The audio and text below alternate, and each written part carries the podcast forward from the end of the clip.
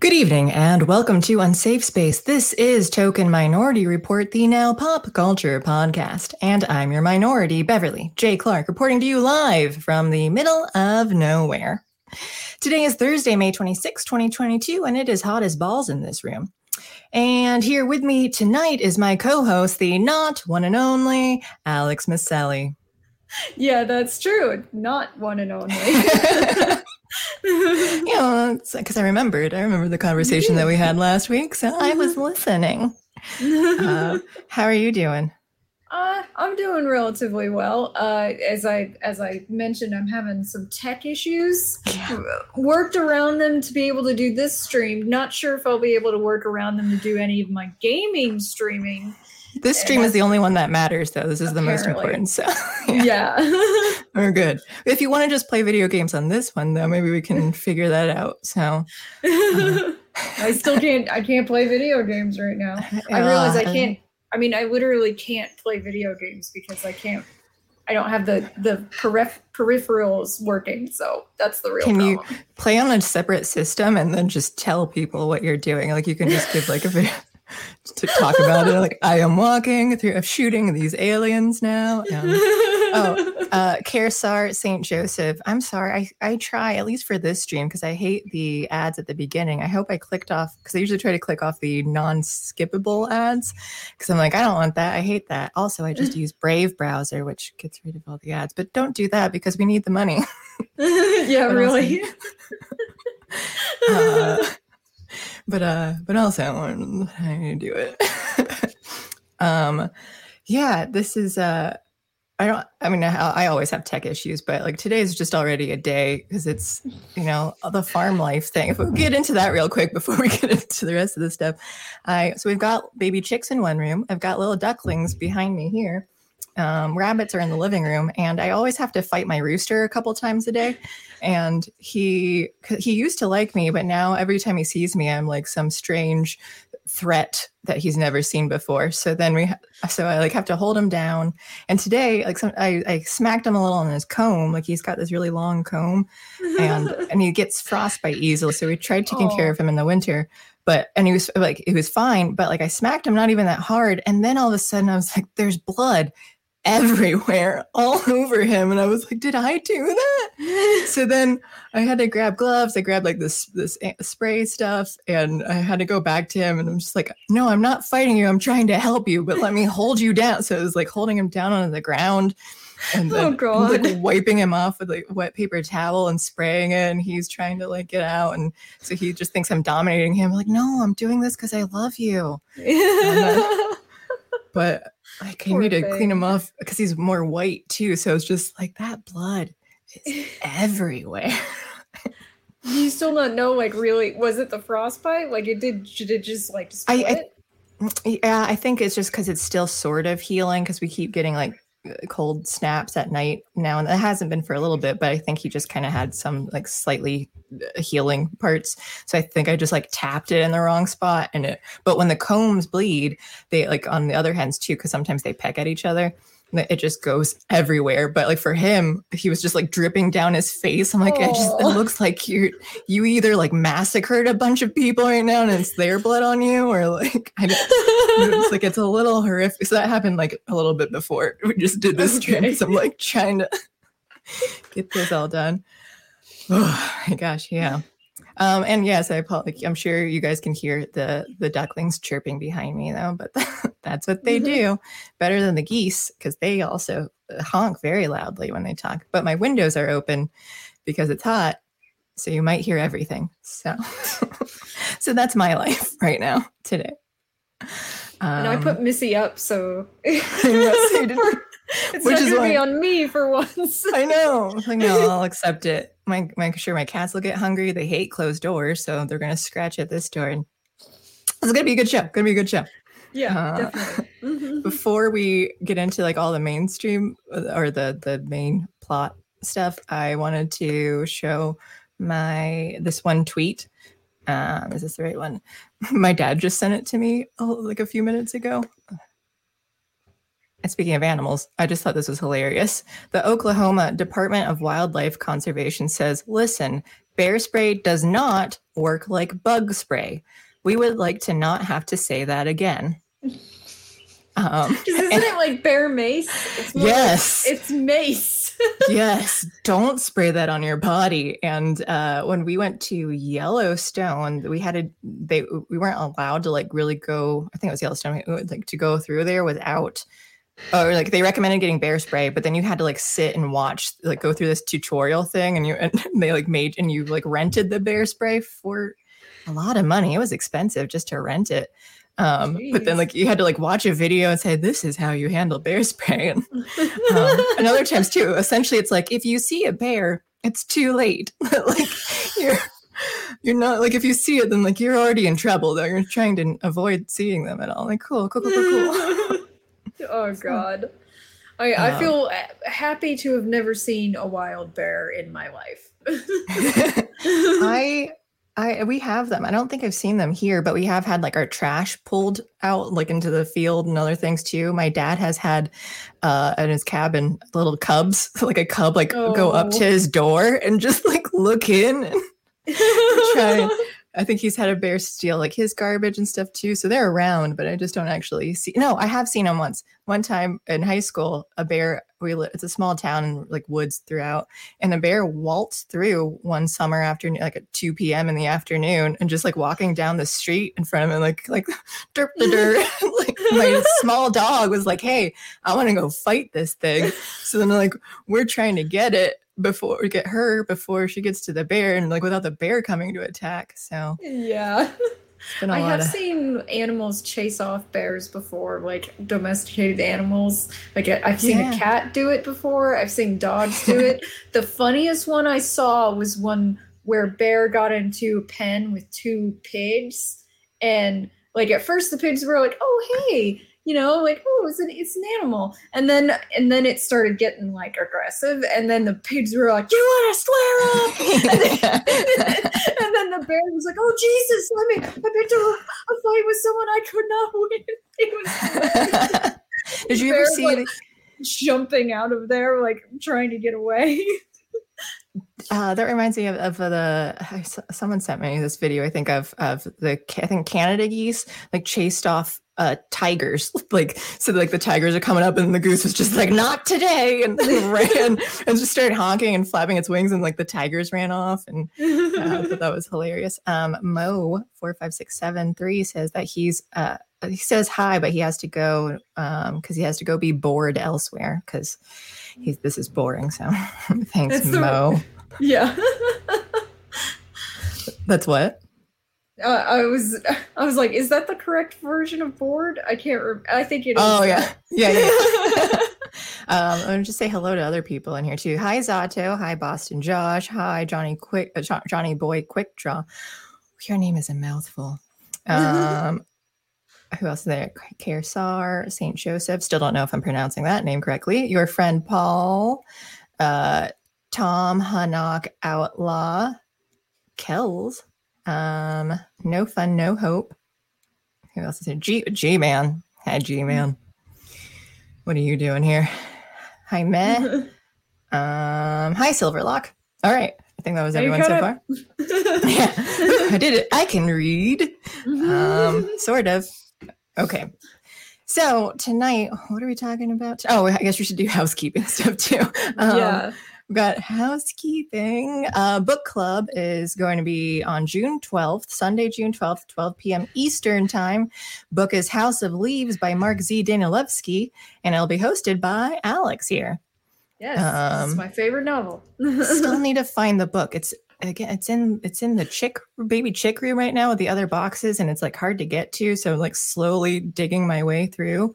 It's such a hard have, book to read i know. so you're gonna be struggling. I'm not gonna finish it in time i know that but that's okay because then we could talk about it and then i'll at least know what's supposed to be happening when i'm because when i read i get distracted easily so sometimes i like to have spoilers so that way i just know when i stop paying attention i'm like well i, I know what's happening at least.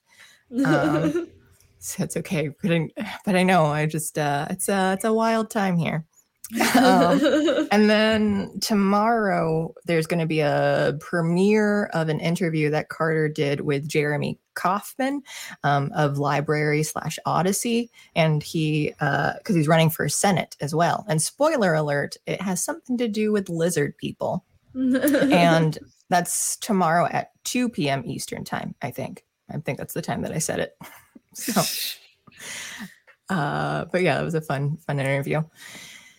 Uh, also, as a reminder, this month of May is uh, Asian and Pacific Islander Appreciation Month or something like that, though. And I haven't been feeling very appreciated from the chat lately. So you can appreciate me by sending in like super chats and stuff or just saying that you love me, something like that.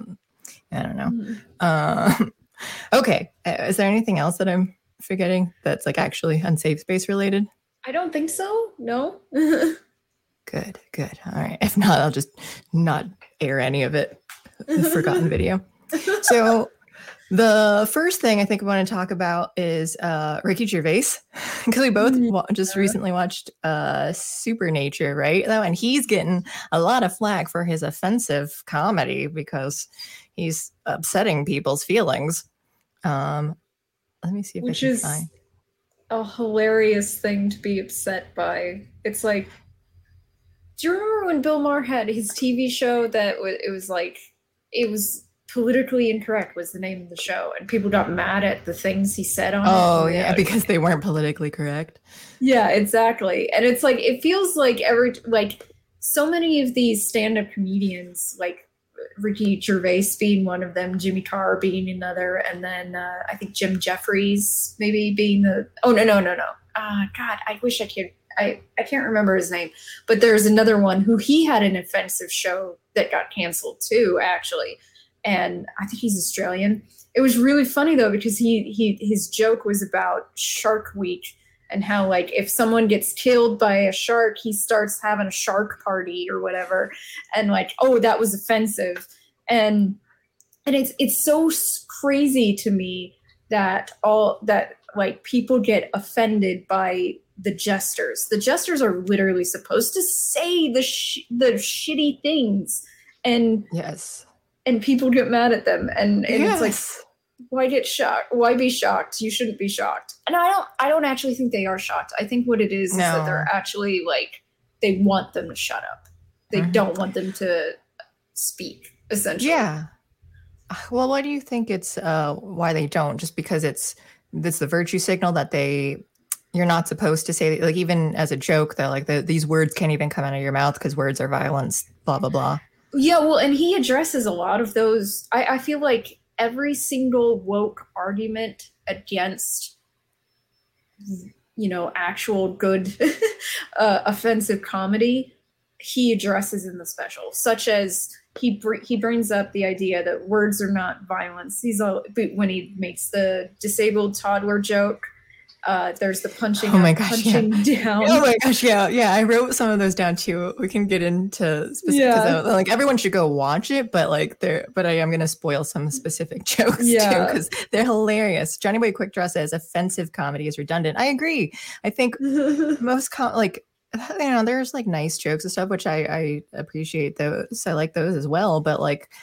I don't know when you're like it's offensive like oh like oh that's dark I love dark humor I love uh, I I love jokes when you're like if the response because I like to say too soon, but like I don't mean it. I just think that it's funny to say that kind of thing. Yeah. And, oh, G Man, thank you for the super chat, G Man. He says, Hey Beverly, I'll give you another five dollars to go live on an island in the Pacific.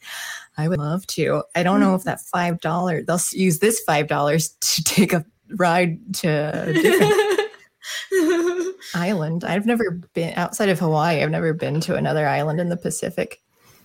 Um, it's peep frogs or something are getting really loud right now too. So I didn't hear it. Good. Okay. Good. I can't. Um, but yeah. But, so the yeah, yeah, you watched like, the whole thing. I did. I did watch the whole thing, but I feel like he addresses every possible point that they have against comedy like the punching up punching down the words is violence uh, violence not being actual violence mm-hmm. like all mm-hmm. these things he he already made fun of them like he already addressed how stupid he, they are yeah he taught and he like where was it? I think it's is it this article or another one where it said uh let me see this might be the wrong article hang on um we, oh yeah here it is it, is it gonna let me switch it won't it won't let me switch why why is this happening streamyard's being stupid While you're struggling with that, Tom Hancock Outlaw says, "Rest in peace, Ray Liotta." Sad face. Yeah, I yeah, he died today. today. Wow. I'm like, no, I was upset. Honestly, bad timing. yeah. Um. Okay, is this showing up correctly? I don't know why it won't let me switch tabs. Yeah, that's um, weird. But uh, okay, so I think this was uh, GLAAD, and the quote says, "We watched the Ricky Gervais quote unquote comedy special on Netflix, so you don't have to. It's full of graphic, dangerous, anti trans rants masquerading as jokes. He also spouts anti gay rhetoric and spreads inaccurate information about HIV. Uh, so I just thought, like, did you actually watch this? Because he, like, talks about how he's joking and like that was kind of a part that sort of bothered me where i'm like you, you know when, when you have a joke and then you explain this is a joke and I'm like well well, if you have to explain the joke, then it. But like, I also understood why he had to because this is going to happen, and it did, even he though he explained it. I mean, he said at the very beginning when he did the joke about female comedians, and he like you know where he goes and and you know and female comedians essentially aren't funny, and he's like, oh no no, they really are. Like um, and like he does he can't and he pretends yeah, not to like, like, uh... and the thing is though is that like he and then he goes in to explain see that's comedy. I'm pretending to say the wrong thing and you laugh at it because you you know it's a joke and it's mm-hmm. like he did that at the very beginning because he has to like try to head them off at the pass that's no i'm fucking joking he literally said he would pretend to be right wing he would pretend to be left wing yes whatever direction you have to go to make the because joke work.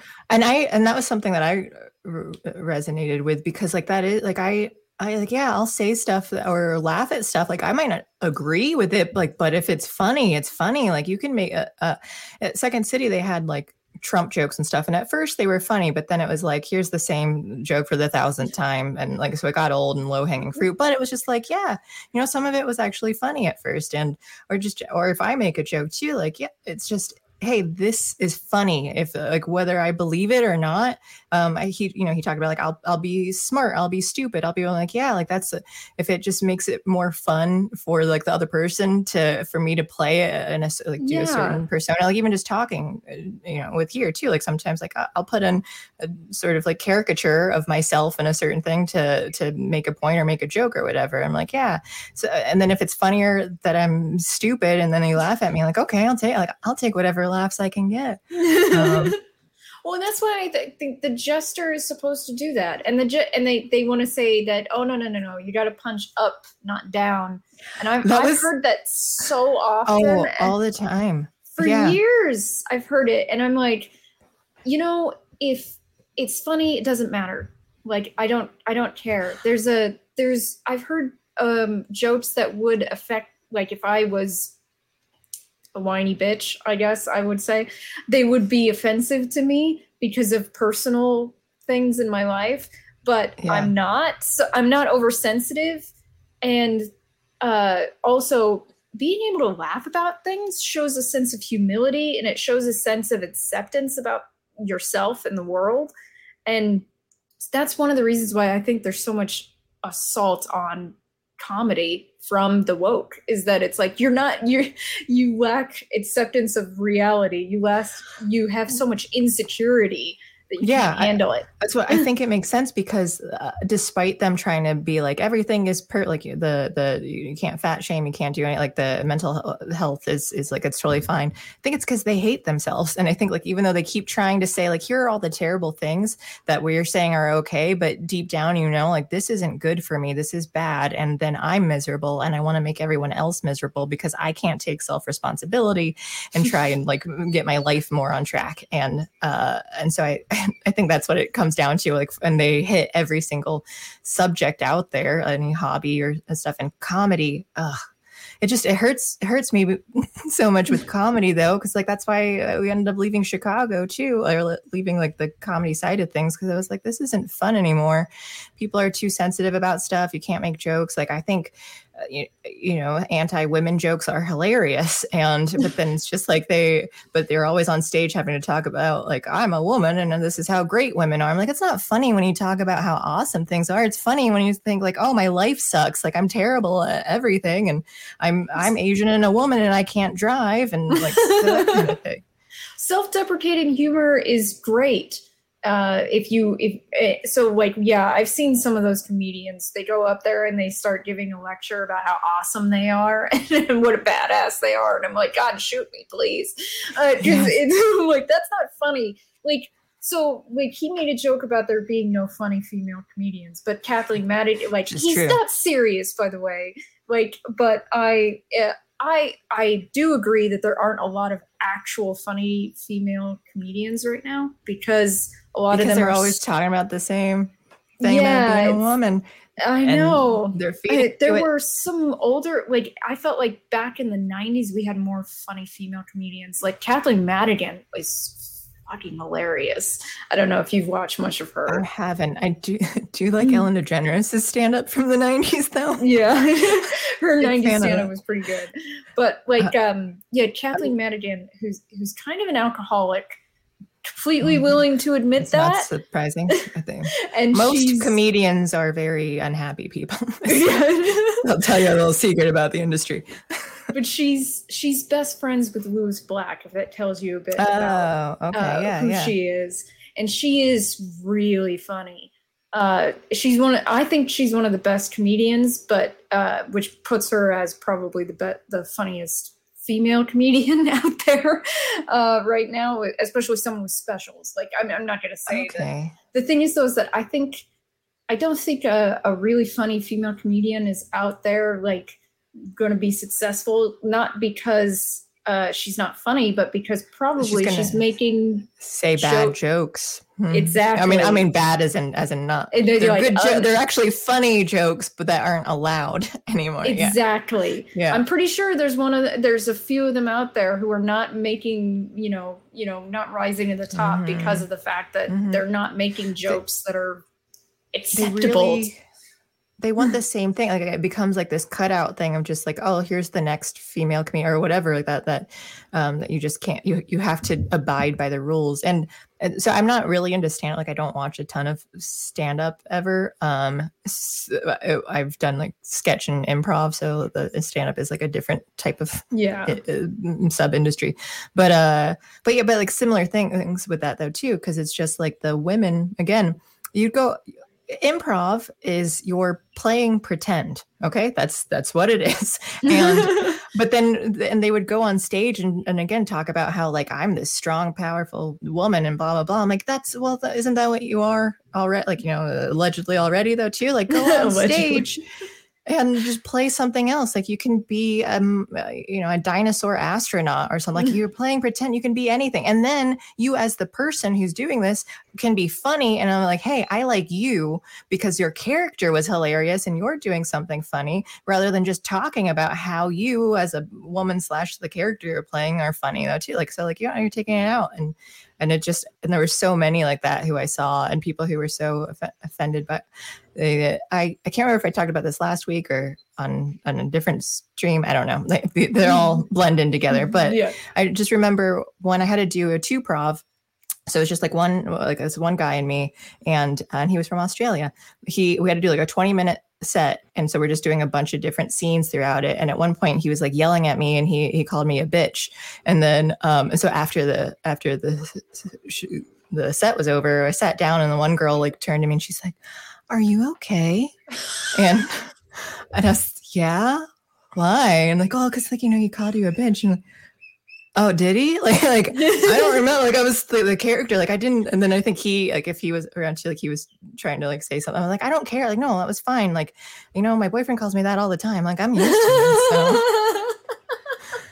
uh, it's just like it was so weird to me. I'm like, why are why wouldn't I be okay? Like, we were playing pretend, and and like I just went with like he was an angry, like a mean character, and then and and it's always more fun for me to like play like pathetic, like weird pathetic characters though too, because again the self-deprecating. I had trouble in improv when like if you weren't you, you weren't supposed to like really attack and be like you know aggressive. You didn't want to like start fights necessarily. So then i was always just like hello i like your shirt. And then like i didn't know how to be funny but when i was able to like oh i can make fun of myself and be mean to myself like that's that's how i'm going to do this but no, i uh, didn't uh, i was never into stand up or improv myself but i wrote comedic plays for, yeah, yeah. I, I, wrote a lot of them actually little 10 minute scripts mostly um, and one one act uh, and uh, I I really enjoyed it. Like com- comedy was always really fun to me, and partially I used to watch like that line. Comedy was always fun to me. yeah. Oh, no one really thinks. yeah, I know. I know some people. It's kind of insane how much like the, people hate the SJWs. Yeah, yeah. I mean, yeah, like, I, I, know. Do I understand. Like it, it's a weird thing now to be into comedy, apparently. But mm-hmm. like I I used to watch stand up specials like mad. I memorized all of Eddie Izzard's Dress to Kill. My friend in high school, she she memorized several Eddie Izzard uh, monologues and stuff because I, I was just thinking about that like yes or maybe today because uh, uh, Ricky Gervais mentioned him and I was in a yeah and, yeah he does and I was thinking like she she did that and like Stephen Fry and stuff because she was really into like stand up and all that too but she would do like all the monologues and things and I would, um, yeah I would go to school and like repeat it all to my friends. Mm-hmm, and like yep. you were I my friend in high school. Were we friends thing. in high school? We're not the same age. But um uh yeah so to me i'm sort of like i miss i i kind of stopped watching a lot of stand-up comedy because a lot of it wasn't good anymore. I just and I used to like a lot of women in comedy too, and then I I just kind of got bored with it because I was like, they, no one's willing to be like offensive. No one's willing to m- take risks anymore, except for like a handful of guys. And it's like, this is ridiculous. Why? And, and then they get lambasted afterwards every yeah. time. And yeah. and then so many stand-ups now are a lecture. They're a literal lecture on being hu- a human being. well, that's what uh again at Second City. I and just for people who don't know, I worked at Second City on the night staff. So I was a server and then we got to perform and stuff throughout. But Second City is a theater where people go and then then a lot of them go to like SNL or other things. That night IO theater. But anyway, at Second City, they have it's a sketch show and then they do improv at the end. But there was the one show called uh, w- I think it was Winner of Our Discontent, like Winner. It was after Trump got elected. So then and the cast, it was uh, specific. Uh, there was three white people and three black people, and the show. And I liked like the the performers in it though, and the director too. Like he was uh, he he would perform with other faculty members because it's you know theater.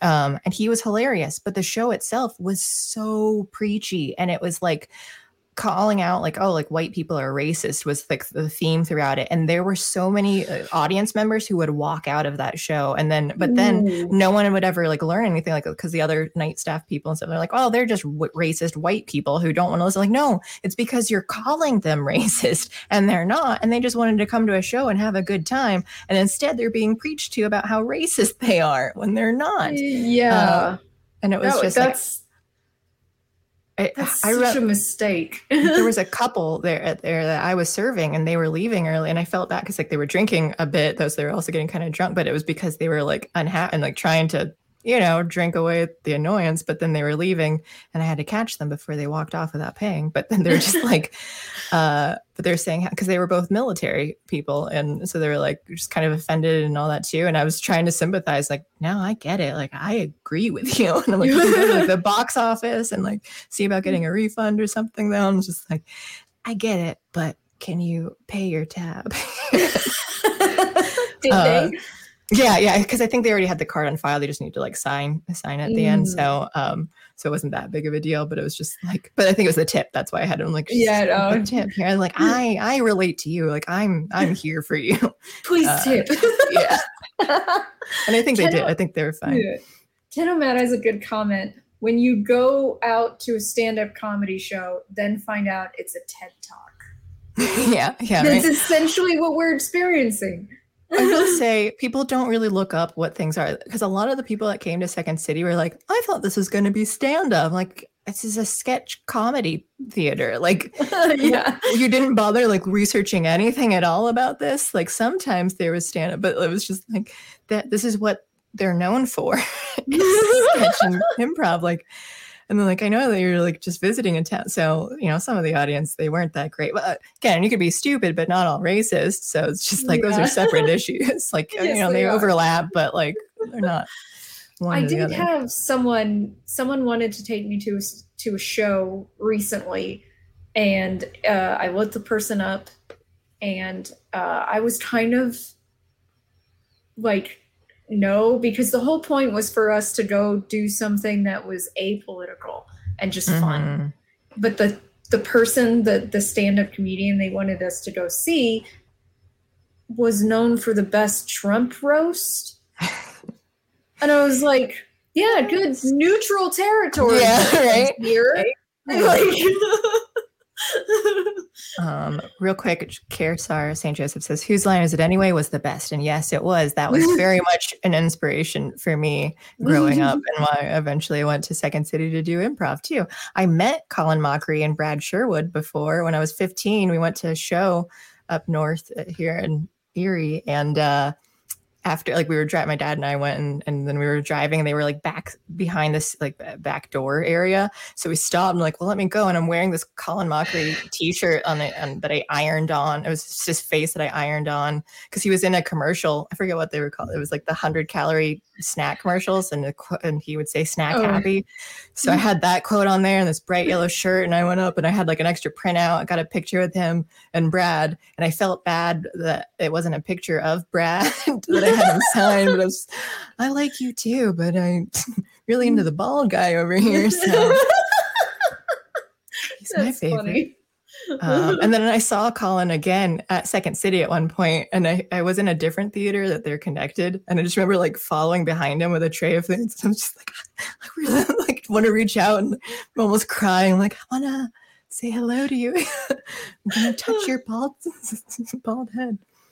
Considering how much I loved Eddie Izzard back in like the late 90s early 2000s you would think i would have had a chance to come go see him at some point but i never did and i i, I kind of regret that because i don't think he's quite the same as he was he also uh. like went more into marathoning like a lot, like bike marathons, like all the time. And it was like, Weird. okay, well, you're doing this instead of comedy.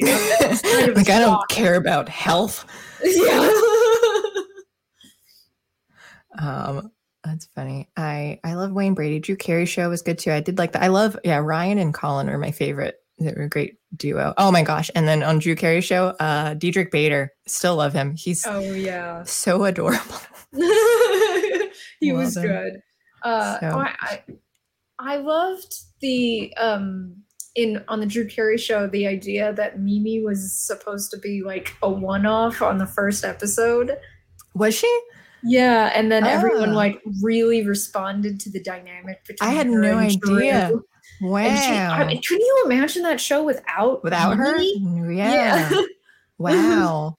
I do love like breakout characters too, where they're like, "Oh, I didn't expect this in any show." But like they're like, "Okay, well now we're just gonna play more into that." Or sort of um, like Butters on South Park. Yeah. Oh my god, I love Butters. Yeah. and Randy. Butters and Randy are my favorite breakout characters, like pretty much of all time. Not just South Park, but like the Ever. the Butters episode it's Butters. That's me. Mm-hmm. And like, oh yeah, I forgot. It's been so long since I've watched any South Park. I always loved Butters and Kenny. I don't know why Kenny is one of my favorites, but he awesome. is. Didn't understand I, anything he said. I love. There's the uh, episode where uh, with Michael Jackson, and there's that kid that they're gonna replace with, and he's all like he's starting he's like i don't know that this is a good idea guys and he's like talking and you're like who the hell is this kid and then like Michael Jackson flings him up into the ceiling and he dies. And that's when you hear, he killed Kenny! Bastard. And it's like that like the the killing Kennedy Ke- Kenny jokes got really Kennedy. fancy Freudian after a there. while. yeah, not Kennedy, but like uh, because like that one, like they started playing with it in really interesting mm-hmm, ways, you mm-hmm. know. And uh, so like they made it, they instead of it just being like this one note thing they had to do every episode, they're like, well, how they were started like challenging themselves on how they could do it and make it f- fresh and new again, which I thought was awesome. I know a lot of people like, uh, you know, didn't like that show, but that show came out when I was in fourth grade, I want to say. Yeah, was it like 1998 or something? Yep. I was I was pretty young. Uh, I was in elementary school when it came out, and I did start watching it almost immediately. Like I, I did not start watching it. I never got into it until college when my roommate he had me watch uh, uh, Team America. Is that the right? Oh yeah, yeah. of it. So I watched that first, and I was like, "This is incredible." What was that show called? yes. and then I just like powered through all like 15 seasons or whatever it was. That yeah, now uh, we're up to like 20. It's been a real yeah. long time. Um, uh, and I, I I did stop watching it once they got they they took it off of some streaming platform. I can't remember which one, and I stopped watching it. Although it's on, I think it's on HBO Max now, which I have. Oh, I could okay. totally watch it again. um, no fun, no hope says unsafe space is an anti-Kennedy sleeper cell. We'll finish the job. and I'm just reading that quote. It's not. I'm not confirming or denying. uh, Okay, so I, I do want to talk more about all these other tangents, but to bring it back a little bit to Ricky Gervais, I am going to play the clip that you sent me on YouTube. I don't know if oh, we're yeah, yeah, yeah. demonetized, but whatever. We're not making money anyway. Um, but let me see. Again, it will not let me switch. A streamer usually is like, oh, you want to switch tabs? And yes, I do, but it won't let me do that. So I have to stop sharing and then reshare every time now. Oh, this gosh. is ridiculous streaming. Okay, super nature, trans joke. Um all right, let's see if my internet can handle this. No. Can you hear that? Yeah. Okay. Women, I, I, mean the old-fashioned ones. You know, the old-fashioned women. Oh God, you know the ones with wombs. Oh. Those fucking dinosaurs. Oh. No, I love the the new women. I know the new women. They're great, aren't they? The, you know the new ones we've been seeing lately. The the ones with beards and cocks. They're as good as they're as good as gold. I love them. No, it's the old fashioned with it. And now the old fashioned, they go, oh, they want to use our toilets. Why shouldn't they use your toilets? For ladies. They are ladies. Look at their pronouns. what about this person that isn't a lady? Well, his penis. Her penis, you fucking bigot.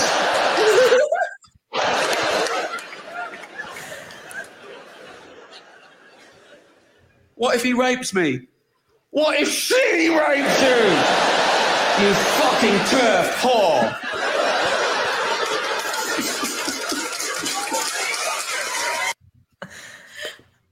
Uh, yeah, so all like the whole thing is great. To be fair i didn't understand all of the british references he he said um but uh, most of them i got.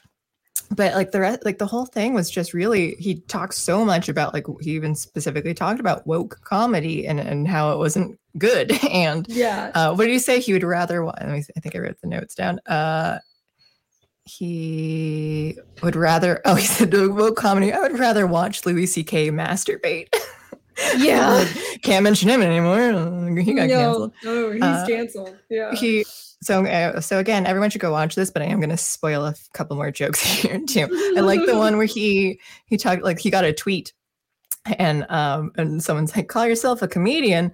You're about as funny as a fart at a baby's funeral, and, and he talks about how like that's hilarious. just describes the whole like he's right. Yeah, that would be funny. yeah. my uh I I do think actually my favorite takedown of the woke comedy was the whole thing about the words as violence thing where he's he makes the joke about punching up versus punching down and he says sometimes you do have to punch, down. punch down like when uh-huh. you're punching, punching a disabled toddler if, then, you, if you punch up, you might miss the little cunt. yeah. and then and then he goes, See, you laugh because you know it's just words. If I had actually brought a disabled toddler out here and started punching him, you wouldn't be okay with it. and he's like, and that's why I took it out of the set. that's why I stopped doing it. Oh my god, so funny! I mean, I, I love dead baby that- jokes too. Oh, I know. I haven't laughed that hard in a in a few yeah. years from a stand up. Like yeah. it's been years since I've seen a stand up that good. Well, the uh, uh, um, what's his name? Dave Chappelle, the the Sticks and Stones one a couple years ago. Though, like that, that actually cracked me up too. Like, and he had some offensive stuff too. Like, and I think again some like trans like LGBT jokes. Um, but like I thought that was good. But he uh, yeah, I don't know. I, I, just thought like this, this, this whole special, like he was, he was really great, and and I get it was funny because like, oh, you're this is so offensive, like all the jokes that he's saying about. I, I won't spoil anymore. Oh no, one he, more. Well, and I uh, did notice that some people were like, "Oh, so it's just the trans jokes." He makes fun of a lot of people. Of everything, yeah, of everyone. Like so many people. He and, makes fun of overweight people. He makes fun of women. He makes fun of like men. He makes fun of everyone, and and it's like so. Only Those these jokes, okay. yeah. Everything else the, is fine. Yeah, everything he even made kind of like Muslim jokes too, because he was saying something yeah. about like oh, oh, like oh, when you're wearing the whatever they call it. I can't think of what it's burqa. called right now. Burqa, yeah. And then you know, like that's not up to to like me to decide whether where whether she wears one or not. That's up to her husband. And yes, like, exactly. And then so that he's just like, but so he yeah he made fun of everyone, and uh and then he would still explain how like oh these are all jokes though, and you can't really have jokes anymore, and um it was just i don't know. I thought that was great. He even referenced the what was it when he's talking about abortion like the anti-abortion thing i thought was funny because he talked about the the you're given the story of like oh the the mother with too many kids and like and they're deaf or whatever and then then like oh you just killed beethoven. And then the other one is just like oh they're perfect family and you live in like oh you just let hitler be born. I'm like i remember this in my seventh grade history class. I did hear and i think about that every now and then for some reason but i'm like he's right how this happened. it was funny when he started saying that there were those the, that story going around. I'd never heard of it before. That was like, like him. He was the first one. I was like, wow, I've I've managed to escape this part of the abortion debate, and I'm totally cool with that because this is a dumb argument. Honestly, yeah, yeah. and that's been stuck with me for 17 years, 18 years now. So think about that. Uh, real quick, let me just thank uh Silverlock here. Are you gonna use come on, StreamYard? Come on. Thank you, Silverlock, for the super chat. I guess I should get the super chat in before it's too late, then yes, before it's too late. dun dun dun. Um, thank you. He, what else? What are we missing here? Dave Chappelle and Whiteface's comedy gold. Oh my gosh, the KKK one where he's where he's the the leader. Or did you ever see the sketch of, of it's I, Dave Chappelle? I kind of remember that. It was I, I it was it's not great. not deep in my memory, but yeah. yeah, that was good. I love uh well, I mean, we were just talking about this last week too, though, all the blackface stuff too, or like yeah. uh, all the like uh, Thirty Rock, where they got rid of the two episodes from it too. I'm like, no, like it's hilarious, like, and they did such a good job, like, so it's uh, yeah. Awesome one says Carter failed to insult me last night. Naturally, he did insult my hair. He said he didn't. He did. he used it as an example if he did. So it's kind of like, yeah. But then, but he threw it. Up, he, so it was like sort it was of veiled. Like, oh yeah, like if I were to say that I didn't like it, like I would choose the hair. But it's not like, oh yeah, I know how you feel about that, Carter. He insults yeah, me really. all the time, on and off air. Uh, that's what I told him too. I'm gonna, I'll make fun of Carter right here, right, right here, right now. Um, he, I told him to stop saying. I like I hate when people do such and such because he did that on a stream with a guest on narrative dissonance, and I was like, stop saying that because it's rude. and he did it to me once, but I like I guess he was. I was doing. I, I mentioned something about computers because it was a joke, saying like, "Oh, you two like no computer, so do you know this thing?" And he's like, "I hate when people do that and assume a computer." I'm like. I wasn't serious. Like, I don't actually think that. I was just like, sp- again, playing stupid because I'm like, oh yeah, that was the point. Was the joke that like that people hate, like, you know, like, oh, you, you, you guys know each other. You're computers. I sometimes I think your self-deprecating humor or and your sense of humor flies right over his head. not, not to insult Carter.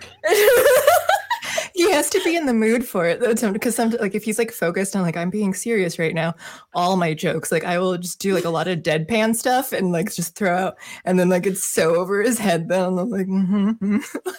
i grew up in a very very acerbic house, household with where people would use irony, not really sarcasm, because sarcasm requires you to have a certain tone, but irony, where people would say things completely serious, not meaning it at all.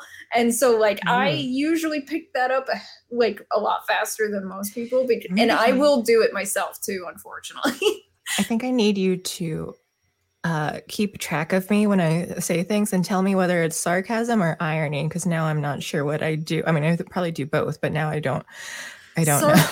sarcasm has that obvious tone, like you you're practically rolling your eyes when you're saying it. No, oh, and then. I, oh, good. Irony is more like you're playing a bit and you are acting like you are serious. That's that i mean I it's love, like a slight difference. I had a coworker and when i worked at the newspaper and i think i mentioned this on a show before too but but he was just he was so good at irony then because like he would say things with such a straight face and they would be so hilarious like and it, the, the, same example that i used before because i can't think of the hundreds of others that he did but he i needed a password for him. So he like looked it up on his computer but the way the password showed up was like hidden. So he was just reading like he's like uh circle, circle, circle, circle, circle, and like, but like, but he would like everything he do, he'd just like keep a straight face, like, and never even break.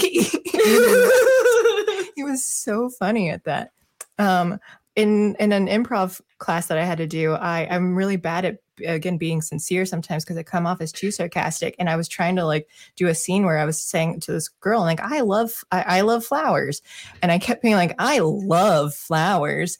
And the teacher kept making me repeat it. And I could not get the line to not sound sarcastic. And by the end, he was just like, What happened to you in your life? like, I don't know. I don't know. I. I can't do this. I love flowers. it's like I hate flowers. that reminds me of it's a Coen Brothers movie. It's not a very good one. Uh, Hail Caesar. I don't know if you've seen it. I have not. Uh-uh. There's this great scene between um, uh, Ralph Fiennes and uh, the guy who played Alden Ehrenreich, who played Han Solo, young Han Solo, where oh, he okay he's an actor and uh, Ralph Fiennes is a director, and the line is "Would that it were," and he's supposed to do it with this kind of like tongue-in-cheek kind of attitude, and so then they're just going back and forth saying "Would would that it were, would that it were," like over and over and over again, and then like it cuts with them still doing it. And then you see them like do the actual scene and he goes it's complicated. Like change the line to avoid his delivery. And I, I that like mostly that movie is not funny, but that scene is just die with laughter because they just go back and forth. And I love Alden Ehrenreich. I don't think I, I think a lot of people hate his guts because he was attached to the Solo project as oh. young Han Solo, but he's amazing. Like he's yeah. so good yeah. Oh, okay. Well, that's good to know. And I'll have to. Eh, there's so many things that I every like on, sh- on these shows where I'm like, oh, I need to look into this. So I have like the list of everything that I like keep forgetting to do. Yeah. Asks, "What's 30 Rock?" Uh, and if that's a sincere question, it is Tina Fey's sitcom from like 2005 to 2012, I think it was, and it was it was great because I love live action shows that are cartoony, and it was really good at like having this cartoony feel to it. Um, Kenneth was the best character. He was a breakout character to me. Um, like everyone loved him. He uh, did the voice of um, Felix uh, from Fix-It, the Fix-It Felix character the, from from, right? Yes. Mm-hmm. Yeah. Yeah, and I met I met him once at a, a Second City again too because we'd have like different people come in. I had to serve him. He was super. He's like just as friendly as as he is as Kenneth. like same demeanor, just the same person. He was very friendly as Fix It Felix too. Uh-huh. Yeah, like, yeah. Like, they just they just toss him into different things. Like, no, but it works because everyone loves you. So, like, yeah. Will Ferrell, you're the same character and everything, but like, it's okay because I love you. Uh, I do think Will Ferrell was very good as the main character of Stranger Than Stranger Fiction. Fiction. Yeah, yeah. Oh, I love that movie so much. It, not because it's funny, but because it's weird. I, I like weird stuff. I mean, I mean that comes with the territory of being a magic realist writer. You like the weird shit, and like, there's no sense making to that. Like, suddenly one of her characters is real kind of plot line. Yeah. yeah, it's been so long. I, I don't think I've watched that movie in like a decade, but like I've I remember I remember th- I liked it, but yeah, like I had some weird. I probably watch it once a year at least. Really? Oh, yeah. That's what I do with bad Christmas movies. um, like romance, the romantic Christmas movies, the, or the rom com, the terrible ones on Hulu and stuff. Like. I just mm-hmm. power through. Like I love those. like from like December first through through January sometimes because there's a lot of them. So I just keep like Christmas is continuing and. Uh, I, I do like Christmas rom coms myself, but yes. uh, only I, I I only like a select few. Like I won't I won't watch bad ones. The one oh, that one with Melissa Joan Hart. Uh, the one with the handcuffed, the yeah, yeah, yeah whatever it's called, Christmas in handcuffs. Like yeah, and, I was the, I watched that for the first time this year. Yeah. Yeah, I watched that years ago when it came out. I was like, this looks interesting. And Mario Lopez was the dude, and yeah. I, I liked it. I thought it was good. She um, she was in another a recent one too. It was either I think it was new this past year, and you could tell that they did it on a like low budget and like six actors in this film because it was like yeah, this is a definitely coof film here that they're trying because she's like I showed up late to the Christmas party. It's all over so no there's no one here except the my my love interest. Uh, everyone like that party is completely empty because I was like missed it by that much. Uh, so they're like yeah though this is and she she was a podcast she she ran she ran a podcast and but like you could tell that like they didn't actually know how podcasts work. so, so it's just I forget the whole deal, but it was just like wow, this is uh really threw this together last minute, but that's funny. loved it anyway. Caresar also says Beverly should have been the lady of the manor in that movie. She just oozes that Britishness. Which movie? I don't know what yeah, movie we're talking about. The, of the manor. Was a manor movie? I don't, I don't know. I don't know. Um, what else do we have here in chat? Oh wait, movie. Oh no, he sent another one. Okay, it's Curse of the Were Rabbit. Oh, Curse of the Were Rabbit. I, don't know I that don't one. Know that one. Yeah, of neither of us know it. Where rabbit? What? That's not how you spell where. Is that how you spell where? It's a werewolf. So spelled well, okay, so awesome one says, "Pretty lady, handsome man. There's no way they'll get together." The point of escapist fiction and you know narratives is that you know the outcome, and the the outcome is expected, and it's supposed to be enjoyable to you in some way, and you just you're along for the enjoyable ride. That yes. so that's the point of a rom com. Like, is that at the end they get together there were laughs in between, and that's it. well, that's why, like, How I Met Your Mother was still kind of like eh, there was part like where it was disappointing. Like you kind of liked it, and then kind of well, like, we can get into that if we talk about How I Met Your Father. yeah, but, yeah, yeah. But it kind of had this like disappointing. A lot of people are disappointed at least by it. Um, okay. Anything else on Ricky Gervais? On his oh. thing. Like, oh. watch it if you haven't seen it. Supernature, it's on Netflix. He keeps talking like all the jokes he says too. That's not going to make it in, and yeah, they did. I was actually surprised. Netflix kept it in. Like they didn't. I mean, I don't know if they edited yeah, out other things, but favorite parts was like, "Fuck it, Netflix already bought it." Yeah, yeah, yeah. Whatever. but I, I'm I I was happy that Netflix didn't really do anything to it. They didn't take it down. They didn't edit it, and I think they should stick to that.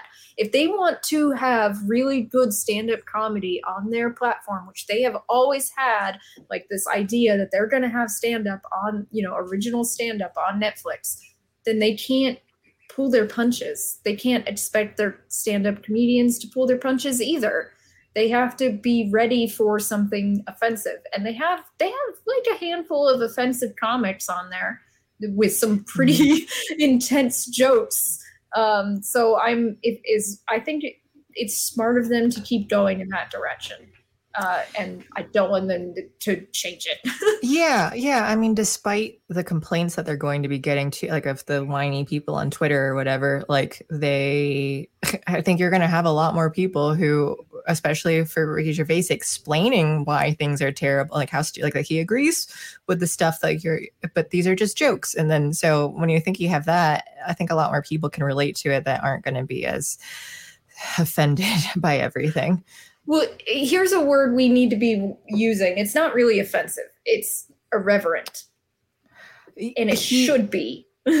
also, he I liked how he described too that it was this like he this comedian isn't uh, it's not that the comedian is unfunny it's that you find him unfunny yeah it's he, not that he, this is offensive it's that you, you you're offended by it though but like yeah he not, made he put it on the subjective instead of the mm-hmm. objective level and he's right yeah. about that yeah, uh, so I really we, like that. What we find enjoyable or uh, you know offensive or unenjoyable or whatever or painful, that's all subjective. And the fact that he literally says that is awesome. Yeah. Uh, and I, I felt I, I did feel kind of bad though that he again like had kind of had the need to explain stuff but he was also good about um, making the explanations jokes too. So it was just like to he, like you know he was at the the edge of like is this going to be preachy? Like oh but you're throwing in like actual humor here. And um and especially when you're like i'm trying to make a serious point and then you make an like offensive joke um uh, so then it was just like yes like that's how you do it. Yeah. Um, instead of he didn't go into a paragraph long lecture. we didn't have audience members walking out.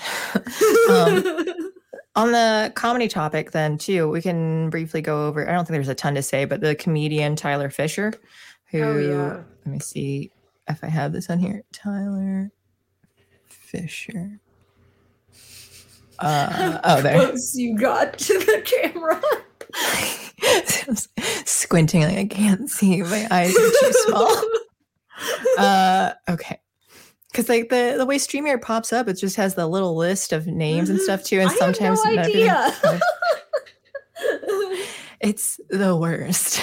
Um, okay, so it's comedian Tyler Fischer claims he was rejected by agent for being white, and then I, I don't really want to listen to the whole thing, but essentially, like he has a recording, and it is just confirming, like, yeah, they're not accepting white people right now, and so isn't he suing? Is that right? he's he's doing some sort of he's suing. And the thing um, is that he actually recorded them telling him that they're not hired that they're not signing him on mm-hmm. because he's a white guy. And he literally not, recorded it.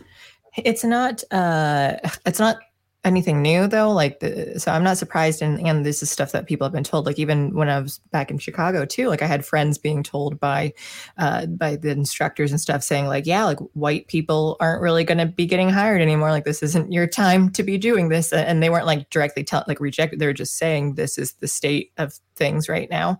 Um and uh, so it's and i think it's still happening. I think i still know people who are like that and um but what I think is newsy here is that like he's he's like trying to fight back and trying to actually say like, hey, this is racist. like actually, he said this happened a couple of years ago. In fact. Oh, okay, okay. Uh, he built up his own podcast, got a started getting his own kind of shows and stuff like that. And he wanted, but he felt like, okay, so no one's doing this. I literally have a recording of them saying it I should hold them accountable. And and we should start making, you know, it clear that this is still discrimination, still illegal. Mm-hmm. And I agree with him. Like I I know it's hard. Like the thing is though is that at the time that it happened, he probably didn't have the financial ability to really sue them. He does now. Uh, so I'm I'm happy he's doing it.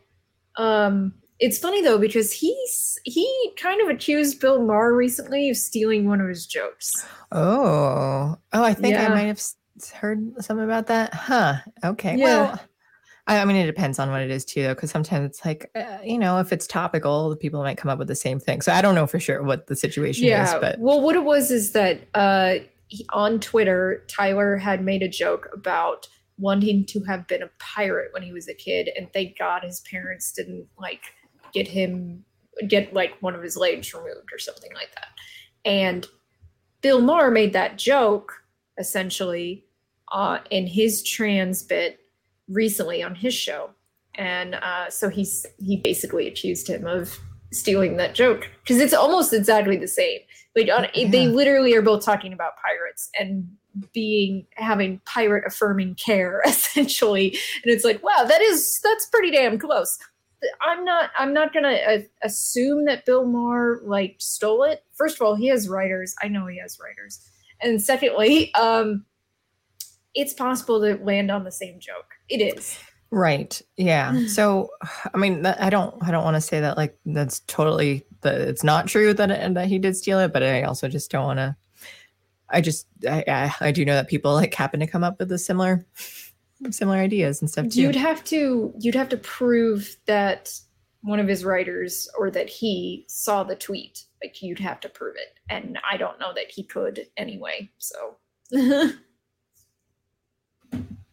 there's some sort of construction going on outside down the road so i just don't know if it's can be heard in here or not hopefully but again it's hot in here so the windows are open uh, i can't hear it good good that's what i was hoping like this microphone is more directional and i'm hoping it doesn't pick up everything out my computer's freaking out too and fans noise mm.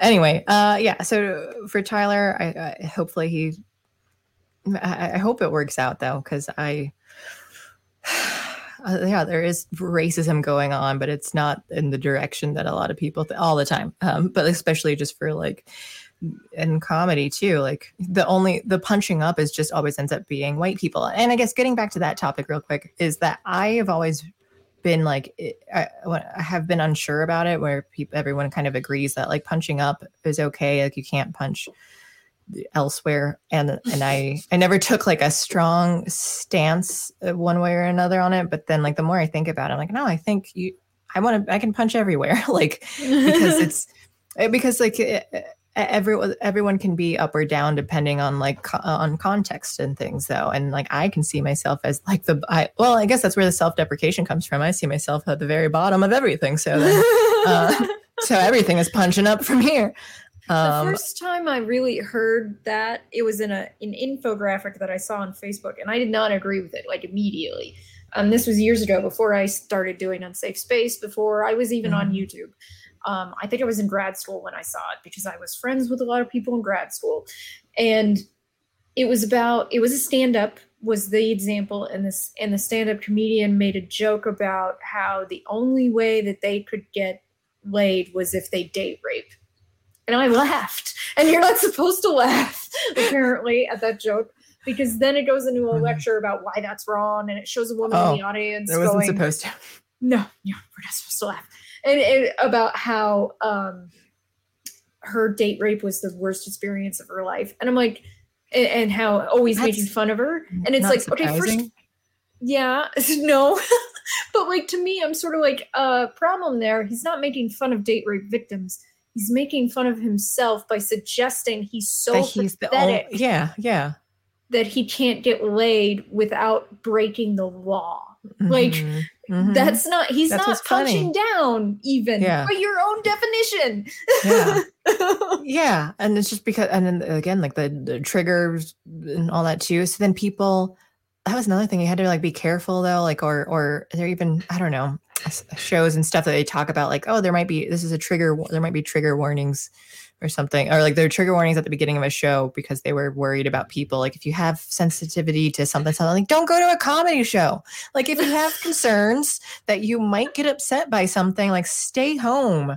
Like turn off the TV and the lights and just sit in the dark and twiddle your thumbs and then nothing is going to scare you. Like I understand that trauma happens, but like if you're going to a comedy show, be prepared that you might be offended by something though like or that uh, you know you might not find something funny um yeah i uh i've heard jokes that i don't find funny that i've i from stand up comedians that I mostly like even. I've heard jokes that I didn't find funny. And you know what? I I'm just like, huh, didn't like that joke.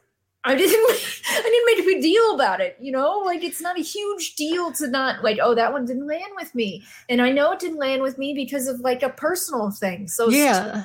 So to me I'm sort of like, no, I'm I'm okay. But the I think the problem is is lectures masquerading as jokes. Mm-hmm. Like you know mm-hmm. like that isn't that you're not actually intending to be funny you're intending to force people to learn something and it's and it's like there's a difference between being pedantic and being a jokester. And i think there's a lot of people who are pretending to be jokesters who are actually pedantic.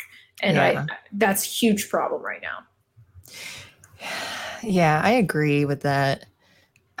I don't know. I just yeah, again, it's like a, I guess like it's a sensitive topic for me because of just being of, of like of like leaving, like just getting kind of tired of of being in the comedy world though because I was like, yeah, like this is just so not funny anymore. Like it's not fun or funny.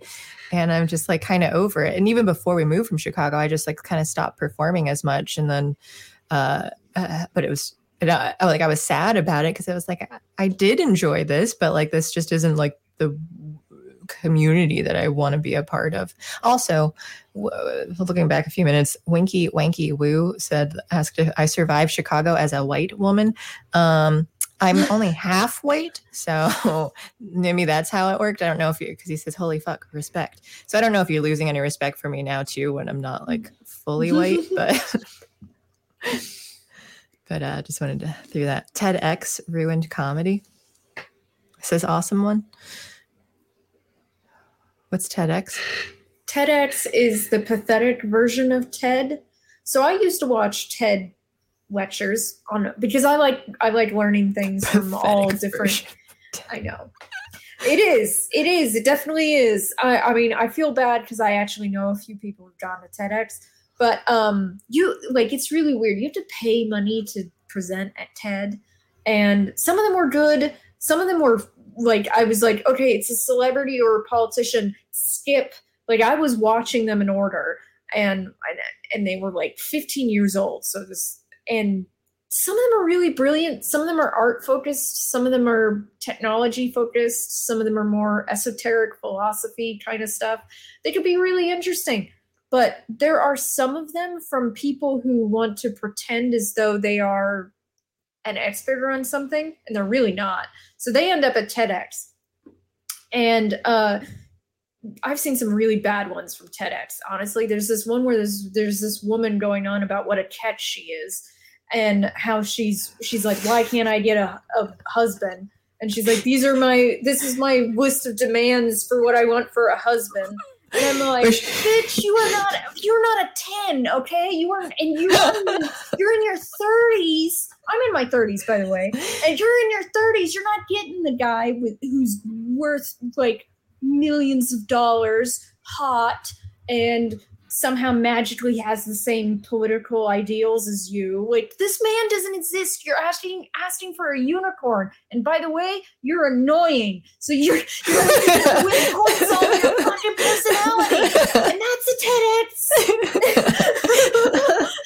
and she thinks she's entertaining too. It was oh, horrible. Oh. And, and you'll see shit like that all the time at TEDx. It's awful you'll you'll see people acting like well, I don't get it. Why why is reality giving me this slap in the face? And it's like, well, maybe because you fucking deserve it, man. Because you just believe the silliest things about yourself. Is that so? Like, there's the difference. I don't. I guess maybe it's an overconfidence thing because, like, you, um, you know, there's the balance of like, oh, if your self esteem is low, like, you need to figure out your your self worth and all that because then that makes you likable. But then when you're like, you you overestimated your your worth. And so now you're so people people don't actually like agree with this though and, and then you have higher expectations than you probably should so then you reel it in a little bit. Um, but uh, i don't know that sounds like she was trying to do some improv in chicago comedy industry. Because i heard the same thing. I heard a lot of the same talks there. Well, there's this there is this attitude that women have to act like total badasses and and like ape the idea that they're so cool and so awesome and everyone should fall at their feet. And I'm like, why? Like, we can't possibly all be this awesome first of all there's no way if everyone's awesome then no one's awesome yeah. yeah essentially syndrome comes in and tells right. us we're not special special mm-hmm. yeah it's special but yeah and and to me i'm sort of like if you really were this amazing if you really were this desirable you would have what you wanted by now but you're but you don't. Like I, I either you're doing something to sabotage yourself or you're not as awesome as you think you are. And frankly, the first one is actually the second one because like if you're sabotaging yourself, you're not as awesome as you think you are. Um, and and I think that's a huge problem with some of these women who have this idea that they deserve this unicorn man that exists. And and first of all, do you know how many of those men there are? picturing a unicorn man now. like the body of a human with the head of a unicorn or like six pack abs. or where's they the do... horn place? Is it in a different spot? No. Well, you know, the uh, horn on a unicorn was representative of a penis. Like it, I'm not surprised by that because it's very phallic. Speaking of phallic, I know that this microphone is very big, black, and phallic as well. And... it is what it is, folks. Well, and also like unicorns would try to like impale virgins. Like oh yeah. huh. Yeah, I mean, so the me saying that this is a unicorn man is kind of more like I am kind of referencing the idea, but the idea the the problem is, that um like are you distracted by the yeah i was. I know sorry i just saw it rodrigo seraphim put it on screen. Women are at their peak at 26 and they stay like that for weeks. There's two women here who are past 26 um, yeah really. can confirm. um, well to me i'm sort of like I, I don't know. When it comes to women and what they think about themselves, there's a lot of women out there who think too highly of themselves, who think that men should roll over and do everything they want, which is not a relationship, by the way. Mm-hmm. Uh, and maybe with a dog. Yeah, really. It's like you tell it to roll over, it rolls yeah. over. Unless it's like a bulldog or a dachshund, those stubborn breeds that just won't do what you tell them to do. Um, but but like, yeah, they act. It's like, dude, you want a dog in a man's body is what you're asking for. You know, Alex, someone you, you can command. You're relating like animals to humans here, and it's uh just keep picturing all of these. I know. Really get in my head. um, real quick in chats too. I, I I guess I ruined Winky Wanky Woo's joke, uh, explaining his uh the white thing. Um, mm-hmm. good, good, because that's what I'm here for. I'm gonna explain jokes and why they're jokes and why they're funny. Uh, he also says that he's Scottish and about eight shades lighter than these people claiming to be white. So he feels Scottish. Whew, yeah, that sucks. Sorry to hear that. Awesome one says Beverly got graped by cheesecake and coffee. Emotional damage. I don't know what that means. I do love cheesecake though, but I don't understand. This is over my head. I also hate coffee. I love cheesecake, hate coffee. If that means anything to you. I can't eat cheesecake. Love coffee. Oh my god, that's so sad, Alex. Your life makes me so sad. Why? Because of how limited my diet is, especially for cheesecake. Sometimes I just do it. Like, Good. That's what I would say too. If I had issues, I'm like, if I'm not actually going to like die, die, then I would eat and still eat. I, I, mentioned before too on, on a past stream, I think when you with you and Carter about like eating that Chinese food that I wasn't sure if gave me incredible pains overnight in my stomach. I thought I, I thought I was going to die. And then I still ate the leftovers because I didn't know if it was the cause for it. I'm like, one, I don't want to waste food. Two, it tasted good. And three, I don't know if it was the problem. So uh, I if I eat something I'm not supposed to eat, even with medication to help me process it. I have to wait three days before I can eat anything else that would make me sick because it, it takes a while for it to leave my system. Um, uh, yeah. I had pizza yeah. yesterday for lunch and that was a mistake. it's uh, it's worth it. I promise you. also, my boyfriend became more lactose intolerant as, as with age and stuff, and he, but he still does it though. Like he gets like stomach problems and other issues and stuff. But he, but yeah, like sometimes like he's just like he loves pizza, so and mac and cheese and all that. So sometimes you just gotta. I crave, I crave ice cream all the time. Mm-hmm. Yeah, he he does like he does sherbet. So then and then they have like lactose free stuff too. So he does like yogurt and stuff. Like I have that, to be so. careful of that though because some of them are made from soy milk or cashew milk. Oh yeah, and you have, have a lot soy more or cashews either. Yeah. Oh my so gosh. Yeah. You. If they put high fructose corn syrup in it, I'm gonna be dead before I finish it. It doesn't matter. So I'm gonna be dead before I finish. It. But it was worth I'd it. I'd rather have the milk ice cream if it doesn't have what high fructose corn syrup in it than the than the like milk free one. And I'll even like lactose free stuff sometimes makes me sick too because it's not actually lactose free. It's like per Maybe. serving size, it has so little lactose oh, yeah. in it. They think yeah. Yeah, they could say that about like non-alcoholic drinks too. Sometimes yeah. like, there's still some, but it's under a bar. Exactly. Uh, Winky Winky we also just says, says that I'm jelly because uh, Scottish wear skirts better than I do, and it's probably true. I, uh, I love Scottish kilts; they're so cool. Yeah, uh, I do. Too. I love bagpipes. Actually, like I love the sound of bagpipes. I know someone who plays the bagpipes. Actually, it's awesome. Um, very envious of that then um, okay alex we're gonna move it on you're gonna take the lead on this one because uh, moving off from oh, yeah. comedy i'd like us i'd like to go over because i have it on the the thumbnail so we need to talk about it. is uh elden ring versus uh call of duty and specifically vanguard right call of duty vanguard from what i've yeah. read um, so Call yeah. of Duty is a video game that gets sold every year. There's a there's a new Call of Duty game every year. It's uh, annualized, sort of like FIFA or like Madden, those kinds of things. So um, back in um, as far back as 2009, Call of Duty Modern Warf- Warfare 2 was the top selling game of that year. Okay. And since then, almost every year, almost every year, Call of Duty is the number one selling game of the year. So 2010, Call of Duty was the number one selling game of the year. Uh, 2011, Call of Duty was the number one selling game of the year. Uh, 2012, COD again was the number one selling game of the year. And then 2013, Grand Theft Auto 5 beat it out, which Grand Theft Auto 5 is the number one uh, money making piece of entertainment of all time. Uh, just to let you know. Nothing has made as much money as Grand Theft Auto 5. Wow. It's still making that much money. Uh, wow. 2014, though, COD was the number one selling game of the year. And then 2015, COD, again, number one selling game of the year. 2016, COD, again. 2017, COD, again. I'm beginning to see a pattern here. Yeah. 2018, Red Dead Redemption 2 because mm. it was highly anticipated. It's a piece of shit game. It's by the same people who made uh, Grand Theft Auto 5, but it, it was highly, highly addicted.